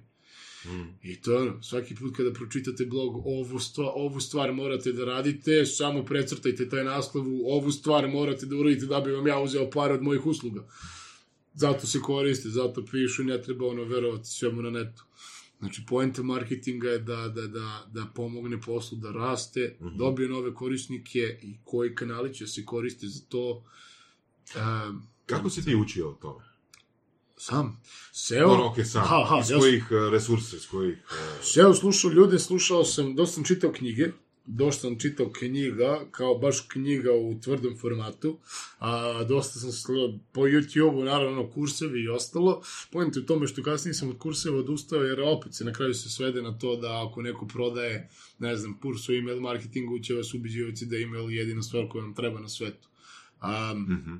mislim da m, negde sam učio iz nekih tradi tradicionalnih formata, knjiga, konsultacija, smarajući ljude, to mi je najveći zapravo hak i radeći na stvarima. U stvari, mislim da je najbolji način, ako bih sad nešto mogao da poručim, ono, 6, 7, 8 godina mlađim sebi, bi definitivno bilo da nađem pet ljudi koji nešto baš jako dobro znaju da im se onako prišljamčim kao pijavica, jer ovaj, najbrža stvar da se dođe od tačke A do tačke B uspešno je da imaš neko ko je, ko to uradio mnogo puta da ti bude mentor. I mislim da je ono mentorship jako bitna stvar, kod nas opet dosta zapostavljena. A, prvo zapostavljena je zato što ljudi nemaju naviku, ljudi nemaju, mi u kulturi nemamo, a, mi smo jako, mi smo svi najpametniji i neće me niko priča šta ja da radim, što je totalno loš pristup. Jer treba da ti neko kaže šta da radiš, pogotovo kad si mala konjina tupava, ovaj, i treba neko da ti kaže šta da radiš i treba malo da se taj ego suzbije, jer nisi najpametniji, nisi izmislio toplu vodu i to samo zato što si, opet kažem, mala konjina koja se tako osjeća u tom trenutku, ajde nađi neko ko je to uradio da. već i nauči zapravo. E, e, point u tome što mislim da ljudi nikad nisu zapravo seli naučili zapravo kako nešto radi. Jer previše vremena gube u tome da svima pokažu kako su oni eksperti. Kad si stvarno ekspert u tome, ti ne pričaš da si ekspert, da si ekspert, ljudi pričaju da si ekspert za tebe. E, Da. to su stvari. Ja stvarno verujem u to. da li možeš preporučiti nekoliko knjiga ili... Definitivno, znači, čak sad ću da preporučim ljude i od njih sve Da, valja da. pročitati. A, što se tiče marketinga, um, ja nisam opet kažem fan uh, kurseva kao takvih, super su da se vidi. Meni je Jeff Bullas, koji je radio, mislim, mislim da je, on je u stvari bio jedan od strategiji za HubSpota, koji je najveći ono SaaS proizvod. Ovaj, Jeff Bullasov blog, pre svega, na blogu mogu da se nađu sve knjige, je ono jednostavno čovek koji, kada pročitate njegov blog, ti zapravo vidiš šta je marketing i šta je ono sistemska strukturizacija procesa i kako to izgleda u jednoj firmi sa primera razvijanja te firme. A, mislim da je, da je o, knjiga koju svi treba da pročitaju je od Erona Rossa Predictable Revenue, ako pričamo o tim ono, kao stručnim knjigama, gde isto na jednom veoma pragmatičan i sistematičan način prikazan na razvoj firme od A do, od A do Š. A, ajde se ono, da se, da se samo, znači da se držimo za sad tih stručnih firmi. Um, Sean Ellis, definitivno, ovaj, čača growth hackinga kao takvog, to je naj, najizrabljeniji termin na svetu. Kad kaže ja sam growth hacker, znači treba ti lupiti šamar.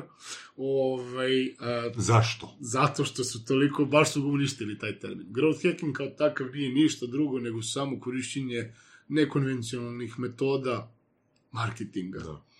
Ne postoji Da, zanimanje. Poput, poput. Po, znači, konkretno, ako, ako ti je, ne znam, ako treba da rešiš da zatvoriš ugovor s kafićem, a oni nisu baš srećni, znači pošalji onda jednog drugara ili sedi sa drugarom i onako pozovite ekipu i napravite baš ozbiljan račun i onda pite, jel, koristite ove momke? I onda će oni ti kažu, pa ne baš. I onda će tvoj kolega iz firme da dođe uveče na To sastanak. je social, ja bih rekao, to je social engineering, ne? A, na primjer.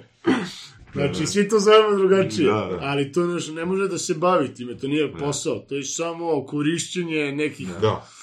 Ovak, nekonvencionalnih načina da Neke ideje koje su malo- Dobro, koja je razlika, na primjer, između growth hackinga i guerrilla marketinga? Čisto onak, mene Da, zanima, ne znam. mislimo, Guerrilla marketing je dio, ne? pa, m, gro- growth hacking kao takav, em, najbolja stvar, koja je u stvari point svega, je kada tu neku stvar koja je totalno nekonvencionalna i koja ne spada u neki drugi podkategorije možeš da procesuiraš. A, svako ko se ozbiljno bavi marketingom, znači ne postoji, znaš, growth hack, growth hackeri širom sveta, nađu jedan growth hack i to je to, oni su ga odradili oni su sad growth hackeri. Point je u tome da pravi glave, koje ono, ljudi koji se stvarno bave tim imaju procese. Iz dana u dan. Tako je. I ako ti taj hak možeš da napraviš da bude repetatabilan i da ono može da ga Mhm, bukvalno staviš u proces, e onda si faca. Mhm, Ako ti je to uspelo jednom, mhm. e, nisi baš. Tako da kao growth hacking kao takav je u stvari samo traženje alternativnih i anortodoksnih Mhm. načina da postigneš cilj i da, da, da ga dokumentuješ u proces. I kad to uradiš, to je to.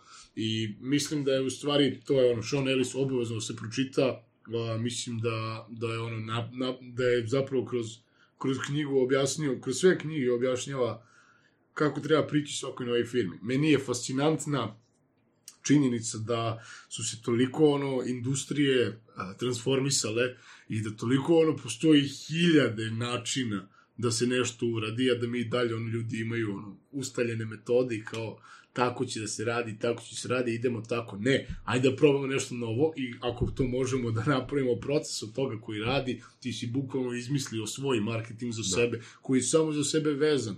I to su u stvari lepote pravljenja posla, zato što za razliku od dropshippinga, koji je, još jednom ću reći, najgori oblik e-komerca na svetu, što si više autentično i što imaš više barijera oko svog posla, to će manje ljudi da ti skopira. I mnogo će ljudima teže biti da te zapravo suruše i da ti budu konkurencije. To je u stvari ovaj, ono čemu svi treba da teže, a to je da imaju nešto što niko drugi nema. Ili da to nešto što imaju rade najbolje i da se izdvajaju po tome. Kad to imaju, onda može da bude pet konkurenata, oni će uvek samo da budu ono, vaš konkurent. Da. Super. Još par stvari. Da. A, ono ki je bitno opet naglasiti je da a, ti imaš samo 26 godina. Pa da, ali pogledaj me kao da imam... Da, da. Dobro, zato smo odlučili ne snimati video.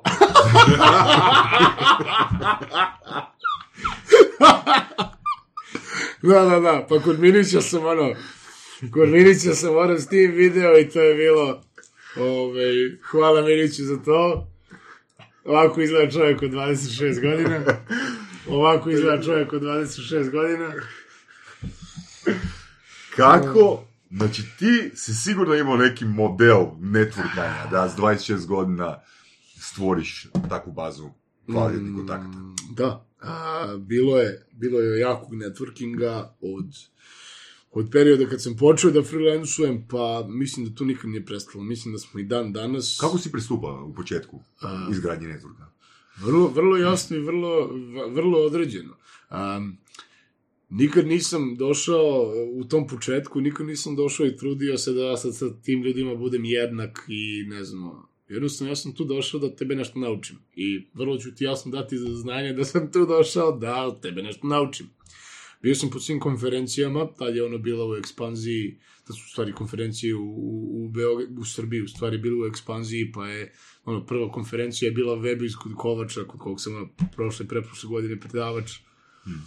Ovaj, bio, uh, zaređali smo sve moguće konferencije, tu se povežeš sa ljudima, meetupi, Kako se povežeš? Eventi. Kako se povežeš? bukvalno to nekako je, meni je to nekako veoma prirodan proces. Dođeš i piješ, a? A, ja dođem i samo stanem i to je to, e, čao. Ti si Saša. Ali na, ali na vrata. ne, ja, ja, bukvalno, ja, ja mogu da dođem i da ono, nađem te na Facebooku, ti radiš to, aha, ako te nisam iscimo na Facebooku, iscimo ću te uživo vrlo jasno, i to će biti, e, čao, e, video sam te na Facebooku, radiš to, e, na šta, ja imam problem oko ovoga, možda mi pomogneš. Bukvalno tako. Ozbiljno. Bukvalno tako. Znači, neki od ono ljudi koji su mi ono baš pomogli, kao Minić, kao, e, čovjek mi pisao si nešto o Paypalu, ja imam problem s tim, aj pomozi mi, ja tog čovjeka ne znam, za mene je on neki lik koji vodi neki blog i u tom trenutku je imao Burek forum ili ga je prodao ili nešto se desilo, nemam pojma šta on radi, ali on je možda može mi da to i ja sam zbog toga došao. I ako hoće da pomogne, on je jedan super lik. Ako neće, pa dobro, naći on pomoć negde drugdje. Dobro, znači, recimo, tvoj savjet bi bio onak kakvu god rečenicu imaš, samo nemoj imati zadrške. Tako je. Jesi kad dobio ono neku žestoku odbijenicu, onak, tipa, A- ko si ti, onak, gle. Nisam. E, Istok Pavlović mi iskulirao bio. To ću sad javno da kažem, pošto nema veze. Došli smo zajedno, tako da... ne, kasnije kad smo se upoznali, mislim, on je ono, jednostavno, nje, njegov inbox je verovatno, ono, užasna stvar. A, kasnije mi se i on javio, da dešava se, da ono, nikad nisam, nikad nisam baš dobio ono, da me neko otresao, zato što, zašto bi to radio? A, desilo mi se da ono kao ljudi jednostavno ne, nemaju informaciju, neće ti pomognu, nemaju vremena da se s tobom sada bavi, to je okej. Ej, to je skroz okej. A, poenta je u tome jedina stvar koju nikad sebi nisam dozvolio, a to je da nekog smaram bez osnova.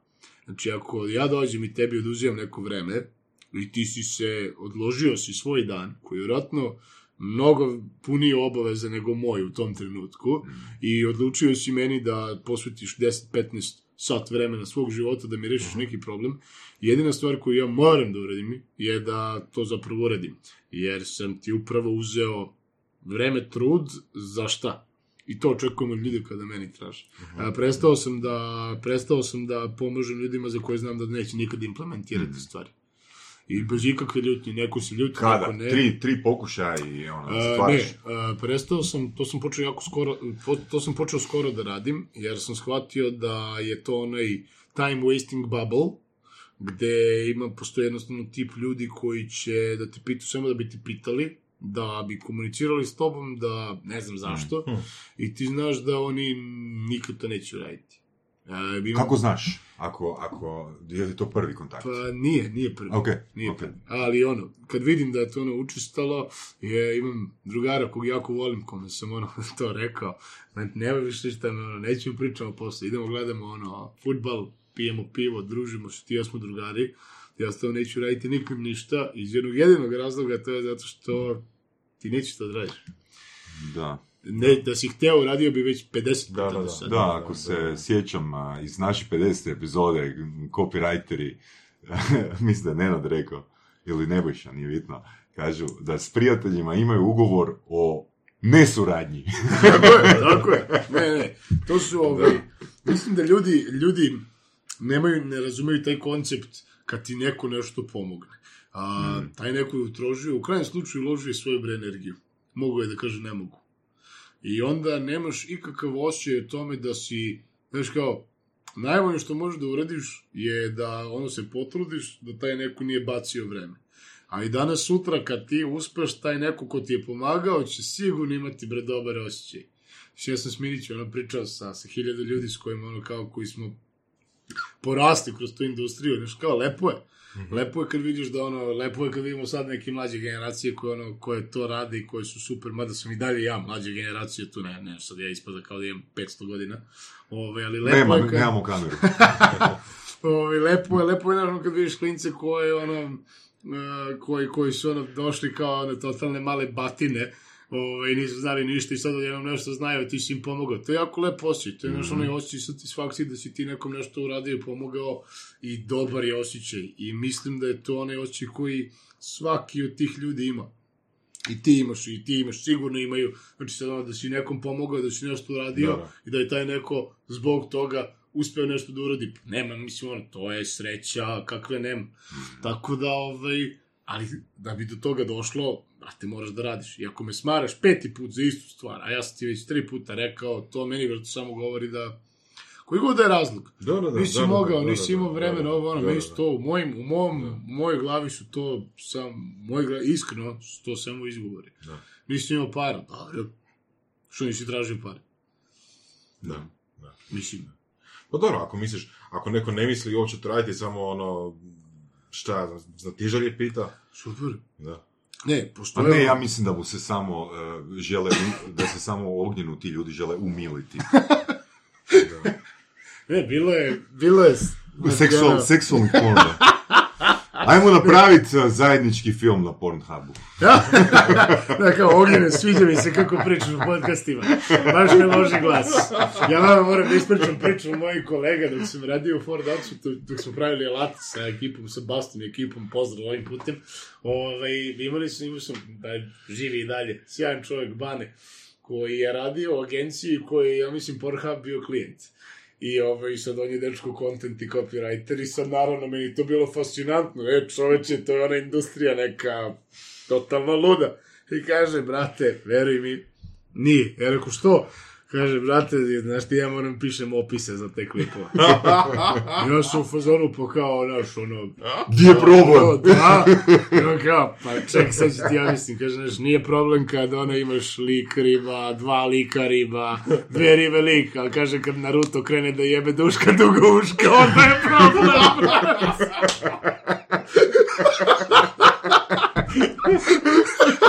I kaže, i onda uzmeš, cepiš vinjak i, brate, kreneš. Bam, bam, bam, bam, bam, bam. Ja rekao, prekini, brate, dosta. Ajde, pusti. To, je kreativan. To je to je kreativno. Nisi se tome nadao. Kaže, da. Nešto malo da te iznenadi.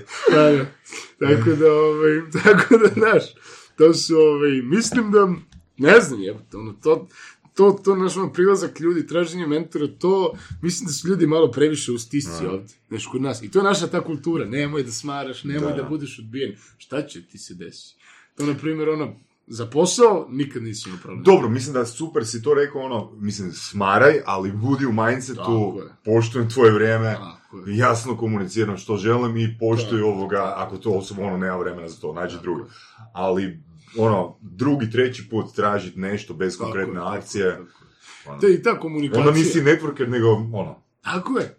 Tako je, mislim, um, a, kod nas ima gomilu tih, a, tih šutljih priča. Znaš, ko si ti? I, i zašto mi se javljaš? Nije problem što si se ti javio i što Da. to, nego ko si ti, zašto mi se javljaš, kako mogu ti pomognem i šta očekuješ od mene? U Americi je to najnormalnija stvar. Ej, čao, ja sam ovo iz ove firme, cimam te zbog Tako ovog, je, da li tako želiš ovo? Tako je Grant Cardone, Tako je. recimo, Gr- Grant Cardone, recimo, konkretno, nije zahaklavanje na telefon, ono, di zgradiš priču, nego je, bok, moje ime je XY, the reason why I'm Tako je. calling is, Tako je. Mislim, odmah komuniciraš razlog zbog kog zoveš. Tako je. Postoji jedna stvar zašto To što, ono- to što se, to što smo, da li smo mi bili 5 ili 10 minuta ili 30 sekundi na telefonu, Ne, nije bitno, ono, što ću ja dobiti s njima koji iskomuniciram razlog nakon, ono, 10 minuta? Je, izgradio sam neki rapo s osobom, ali ako osoba nema urgent need prema tome što Tako ja je. imam, nikakav rapo neće napraviti konverziju. ne? Tako je. Mislim, jedina stvar zašto su zapadnjaci bolji od e, nas u poslu je zato što oni ne, mm, ne mozgaju mnogo. I to je najveća ono istina. I just felt like running. Tako je. Da. Znači, point je u tome što ono, naš, mi ako treba pošaljemo, ne znam, 500 mailova a, nedeljno, ja ću da sednem i da ono, razmislim, pa ću napravim skriptu, pa će ono, znaš šta, skripta će automatski da prođe sve ljude na LinkedInu, pa će im pokupi mailove, pa ću ja to da ubacim u Outreach tool, pa će onda ovo, a nama će kaže, aha, 500 mailova nedeljno, to je 5 mailova, to je 100 mailova dnevno 5 dana, cool, paf, paf, paf, paf, paf. Ali ako moje skripte ne radi, što se mnogo puta desi, jednostavno ne radi, njegova manuelna radi. Oni su naučeni da budu efikasni. I to je to. I nema tu nešto previše. Imaš ekipu koja razmišlja i koja razmišlja s razlogom, jer su oni kao znaju zašto razmišljaju. I ti imaš jasno podeljene taskove. I oni su naučeni da brzo rade stvari i da ne se emotivno ne vezuju za stvari. Najgore, najgori problem a, u poslu je emotivno vezivati se za delove posla. To se opet ono nauči na hiljadu težih načina. Znači kao, e, ovo treba da se uradi da bi se prosperiralo, da bismo svi imali koristi od toga. Da. Nije lepo, nije zanimljiv posao, neće ti biti ono time of your life, ali kao, mora da se uradi. I neko to mora da uradi. Ljudi moji, svi moramo da uradimo. To je ono zato što ja imam drugara koji je jedan od najboljih grafičkih dizajnera, koje poznajem, koji jednostavno svaki put kad čujem, a, ne mogu, nije mi ono, nije mi gušt da to radi. Ja znam, on je čovjek takav, to su jednostavno ljudi koji su, ono, umetnički orijentisani, jednostavno nije sve gušt. 90% stvari u poslu nije gušt. Ali mora da se uradi. Mhm. E, i to je onda i zato ono, kao, nije gušt, ali sedi, moramo to da uradimo, da bismo Da, kasnije imali benefit, moramo sad to da uradimo i da izguramo. Nikom se ne sviđa, odvratno je, ali ajde da uradimo sad i idemo dalje na neke lepše stvari. Da. Mora ljudi malo naučiti da ono, malo odrastu i da sebe iskontrolišu. Mislim da znam odgovor, mislim, pretpostavljam da znam šta ćeš reći, ali šta misliš o pojmu uh, seri, serijski poduzetnik, serial entrepreneur? A, to mi je okej, a samo što mislim da ljudi i to malo arče previše. A ja znam samo jednog čoveka koji je serijski preduzetnik u mom okruženju. za sebe ili... Ne, ne, ne, nisam ja, nisam ja serijski preduzetnik, ja sam, ja sam imao samo projekte, ali generalno jedina moja, moja, jedina moja firma je bar kod, sve ostalo sam ja da ođem kao neko ko treba da odradi nešto, tako da ne smatram sebe ono preduzetnikom u tak, takvom formatu. Ok, a šta onda je za tebe? Za mene je serijski preduzetnik koji, ovaj, koji je seo i napravio ono x različitih priča Dobro. uspešno. Znači, nekad imaš, ne znam, um, jednu stvar, pa si ono proširio na pet različitih grana i tipova. Super, da, i to je ono serijski posao, ali ono, true serijski preduzetnici su likovi koji šaltaju biznise industrije i u svakom su uspešni. Znači, ne može biti uh, serijski poduzetnik ako ne šalta biznisa industrije. Pa ne mora da šalta, ali nekako ne znam kako da vam ono, kako da to predočim. Sve su to uspešni preduzetnici. Znači, oni ljudi koji su negde u svojoj sferi, znaš, u svojoj sferi i ne istupaju previše iz toga. Svaka čast, bre. I, i negde to čak i pametnije. Znači, zašto bi ti ulazio bre neke rizike kad si ovde dobar, znaš Da. i samo širiš. Hvala Bogu. Ali, na, ja se uvek nekako trudim da te ono ozbiljne titule, baš kao damo ozbiljnim ljudima, Mhm. Ja znam, po meni, znam jednog serijskog preduzetnika, koji, ovaj, moj drug se zove Ogi, koji, ono, čovjek ima i firmu, i, i, i, i ugostiteljski objekat, i ovo, i ono, i hiljadu nekih stvari, i to su ono različiti, i sve radi. I znam još jednog čoveka... A koji nije je- serijski ako, sve radi i postoji. Pa, serijski je, sve serijski uradio da radi. Jedno po jedno, jedno po jedno. Nije u istom trenutku dobio rešenje za sve firme da se... Pa ne znam, ali i postoji još jedan drugar, Stefan, koji je koji je tipa, ja mislim, prodao 3-4 firme i ja mislim nekako nekim načinom svaku firmu koju otvori to krene da radi. Ovaj, I to su različite, neka je bila agencija, da. pa je druga software. A, ono što je najveća klopka za taj serial success je što ljudi kada naprave jednom, misle da će to uvek da se dešava. To je najveća glupost i najveća laž na svetu. Postoji hiljadu faktora, koliko god mi nećemo priznamo. Postoji faktor sreće, postoji faktor tajminga, postoji faktor tržišta, znači, uh, postoji gomilu faktora na koje ja kao ovim, koliko god da budem tvrdoglava mazga, ne mogu da utičem na to. Znači, jednostavno, i, i, i onda ljudi naprave, izbace tu firmu, razbiju je, prodaju je, zarade pare i krenu odmah sa tom lakoćom i drugo, a druga ne ide tako. Ne ide zato što jednostavno nisu se svi faktori poklopili, da. a ljudi pokušavaju na silu to da uradi. Tako da mislim da bi ono bio serijski preduzetnik, možda je ovo što mi radimo zapravo neko ono serijsko, da, ja sam imao 10 e-commerce koji su bili samo moji, da sebe smatram serijskim preduzetnikom zbog toga, ne, da mi je obezbedilo da živim život koji sam u tom, tom trenutku hteo, da, tako da, Okej. neko mene smatra stvarno, ja sebe ne smatram, zato što opet ja se trudim da te titule baš ostavim za ono ozbiljne, ozbiljne likove i ne volim baš da pričam o tome. Da. A, To su titule za prvu vizitku. Sve. da. Tako da, ovaj, ne Da. znam. Koliko bi rekao da te biznise, pogotovo recimo neko ko ide kobojage ili, ili slučajno ili namjerno serijski raditi nekakve biznise, koliko na uspjeh utiče sreća? Da li postoji sreća u tvom mindsetu ili je to... Um, ja sreću ne vezujem za posao nikad, A, Ne, ne, ne sreća u smislu osobna sreća, Aha. nego lak. Kao lak. Lak. Aha, faktor ono uspeha, Da. neki olakš, da. Pa sigurno postoji, s tim što ja ne volim da igram na njega. Dobro. Ja, što više radim, to sam, imam više sreće. Ok, jasno, da.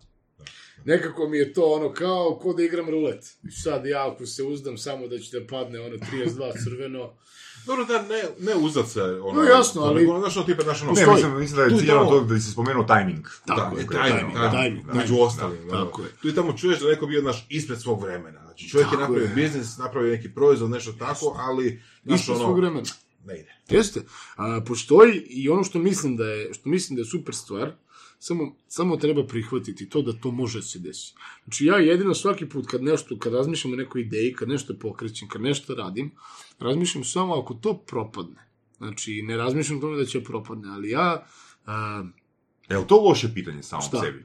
ne, Što ako propadne? ne, to je jako dobro pitanje. Jel? Tako, to je jako dobro pitanje. Ja sam mislio da je to loše pitanje, u stvari je jako dobro pitanje, jer e, tanka je, lani, e, tanka je granica između upornog i glupog.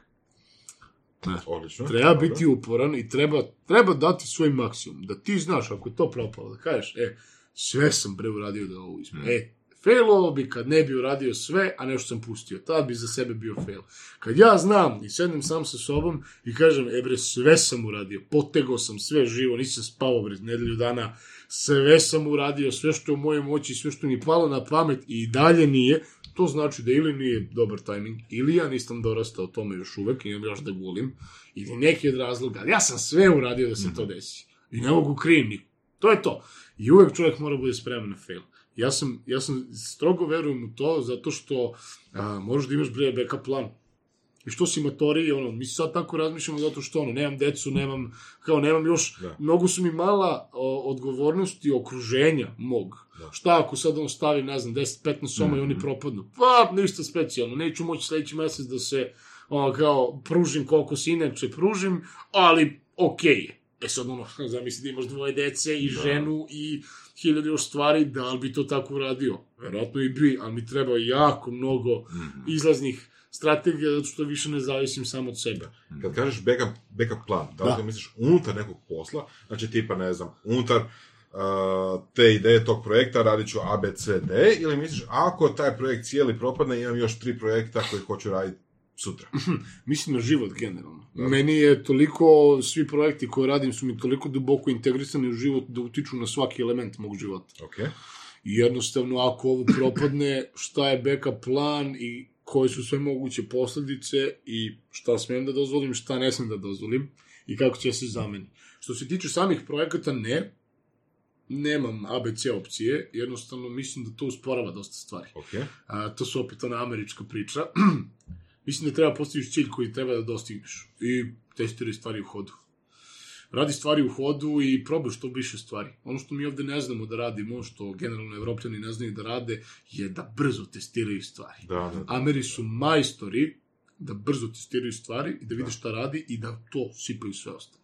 Ti ćeš ovde da potrošiš šest meseci, dogovarajući se sa agencijom, koji će da pušta neke reklame, koji će da vidi da im menja pristupe. Amer će da uzme malog freelancera, da mu da mesec dana, ili radi, radi, ne radi, ne radi. Ako radi top, nađi Da. mi, evo ti sve. Da. Ako ne radi, Mhm. ne radi. I preporučit ću te na pet drugih stvari, nije do tebe, ne radi. I ja se trudim da kopiram taj pristup. Iskreno, Fail fast. Tako je, tako je. Ajmo da, da znamo šta ne radi, jer ćemo onda znati šta nismo probali, to mora da proradi. Tako da, na, a, mislim da je ta brzina, brzina, a da bi se došlo do brzine, prvo moraju da budu jako dobre procesi, što si pomenuo, što ljudi koji nisu radili nigde ne znaju ništa o tome. Mi jako vodimo sad računa u barku o procesima, znači tačno se zna ko je čiji deo, kako se to sinhronizuje i jednostavno imamo ljude na svakoj, svakom od četiri bitna segmenta firme koji jedno, nezavisno mogu da organizuju i uzročno posledične veze su jako dobro isplanirane. To se dešava preventivno, zato što onog trenutka, ako to krene brzo da raste, to je jedini način da ja to ispratim. Ako to krene brzo da raste, ja nemam to, podavit ćemo se svi. Mhm. Tako da, ono, pre nego što, znači, utakmice ne može da se dobije u prvoj četvrtini, a može da se izgubi. Mhm. Neću da izgubimo u prvoj.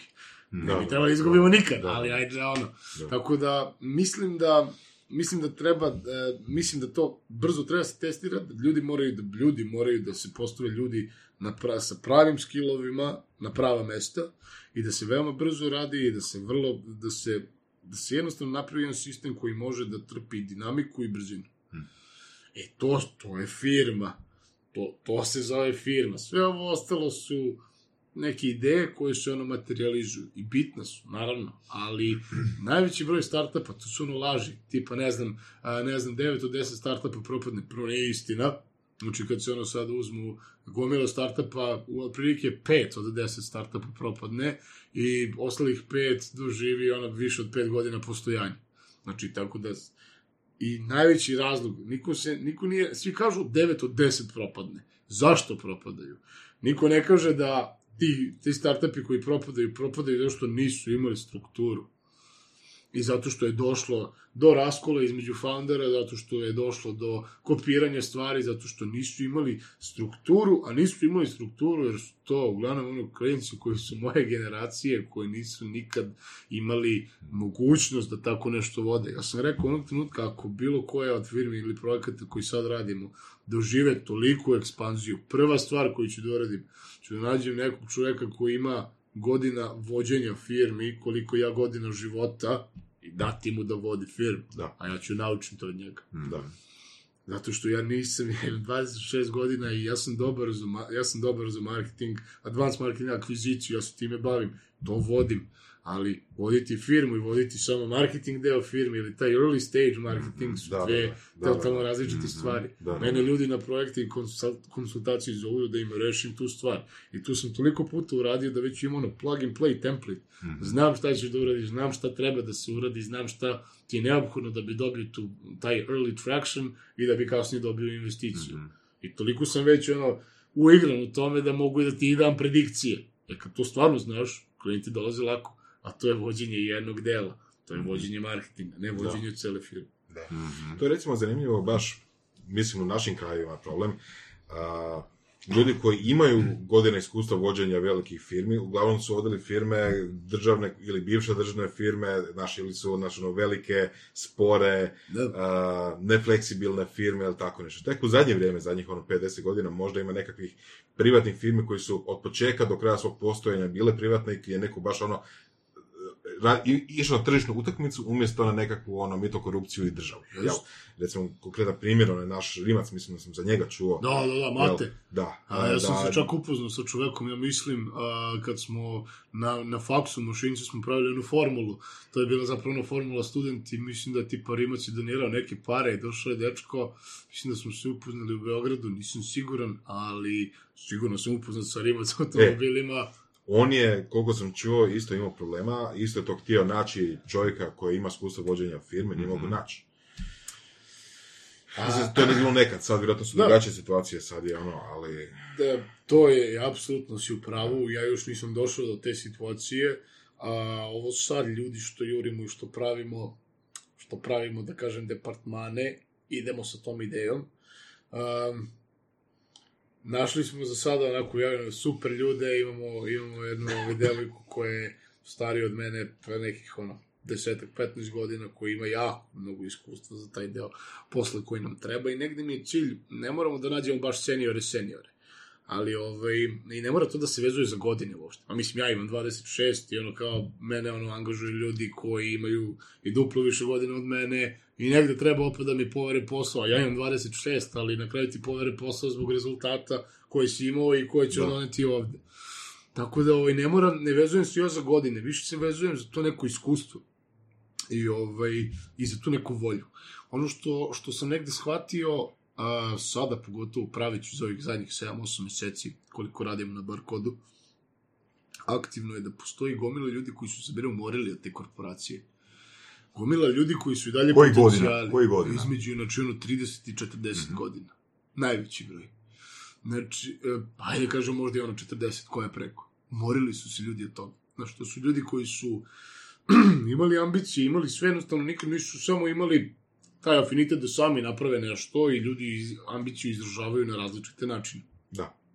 I to mora se prihvati. To, svu, to svima pričam. Uh, u jednom trenutku je ta, uh, taj startup preduzetništvo je ušlo u tu pop kulturu i ti si odjednom, ako nisi napravio svoju firmu i ako nemaš to, ti si ono ništa. Nije tačno. Neki ljudi trebaju da se ne bave time, nisu svi za ovo.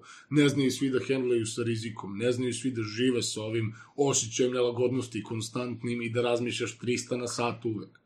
Znači, ne, ne treba ljudi da se teraju na to. Čovek treba da bude tamo gde se osjeća dobro, gde je zadovoljan i gde je produktivan. I ljudi nisu za preduzetništvo i treba ljudi da prestanu da im nabijaju taj osjećaj tenzije. Mm. To je ozbiljna stvar. I ja svaki put na svakoj konferenciji kažem ja volim ljude koji dođu na 9, izađu u 5 i odrade svoj posao kako treba. Ti ljudi su zlato i samo im treba obezbediti da budu što bolji. Poenta je u tome što ima gomilu ljudi u tom nekom uh, starostnom opsegu koji, koji su se onako zarobili po nekim konferencijama i, a bože, konferencijama, korporacijama, firmama, gde su kao totalne nebuloze i imaju želju da rade. I da neverovatno koliko ljudi ima i što im onako više prilazimo, to su onako uh, super su bre reakcije. Uh, i, I negde ovaj, uh, mislim da ćemo dobro proći, zato što baš mu se onako ego ne postoji u firmi i još jedna stvar koju sam učio vremenom je kad dovodiš nekog, kad zoveš nekog da ga angažuješ ili ga zapošljaš ili kako god, moraš da zapošljaš bre pametnijeg od sebe.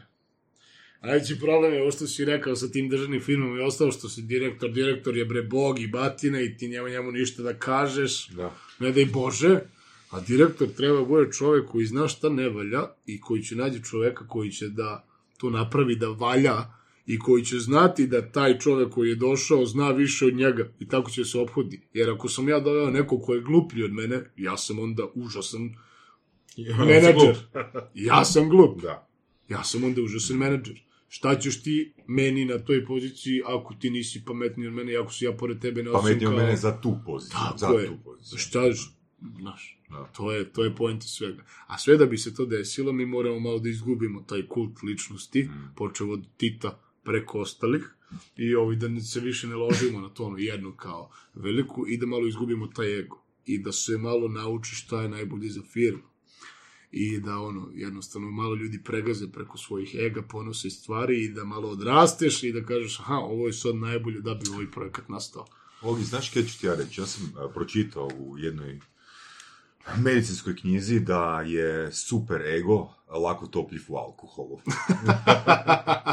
dakle, a, evo, ja Voras ćemo se potruditi da danas ne izgubiš svoju drugu nogavicu. E, znaš šta, ovaj, šta se desi u Zagrebu, ostane u Zagrebu. ovaj, To je Hvala ti na gostovanju. Prekrasno nešto. hvala vam. Da. Svaki čast na mindset, ono ja bih potpisao odmah da imam taj mindset sa 26 godina, 30 i 31 i pol. Znaš šta, ja, ja se nadam da je, ja se nadam to ispravno. Iskreno, mislim, ovaj, nikad me do sad nije izdalo. I ovaj, na kraju dana, brat, stvarno se ja trudim da uradim jer se ja tako osjećam, jer ja, ja iskreno verujem u to. I to se vidi po meni. Znaš, to se vidi, to nije ono kao glupa priča. Da. Ja kad ti pričam, ti znaš da ja stojim iza toga 100%. I da ono, to je moje razmišljenje, jer tako hodam, tako pričam na ulici, tako pričam s ljudima, tako pričam na telefon. Ovaj, sad ono, znaš, vidjet ćemo da će, da li će da bude ispravno ili ne, ali ovaj... Ali si probao, dao si tako sve od je, sebe, Tako je. ideš do kraja. A gle, mislim na kraju krajeva, za 10 godina ako ne uspije, obrisat ćemo epizodu. tako je. Ima nešto se zove ORM. Koga briga, bre. Da, dobro, bre, da. Šta sad?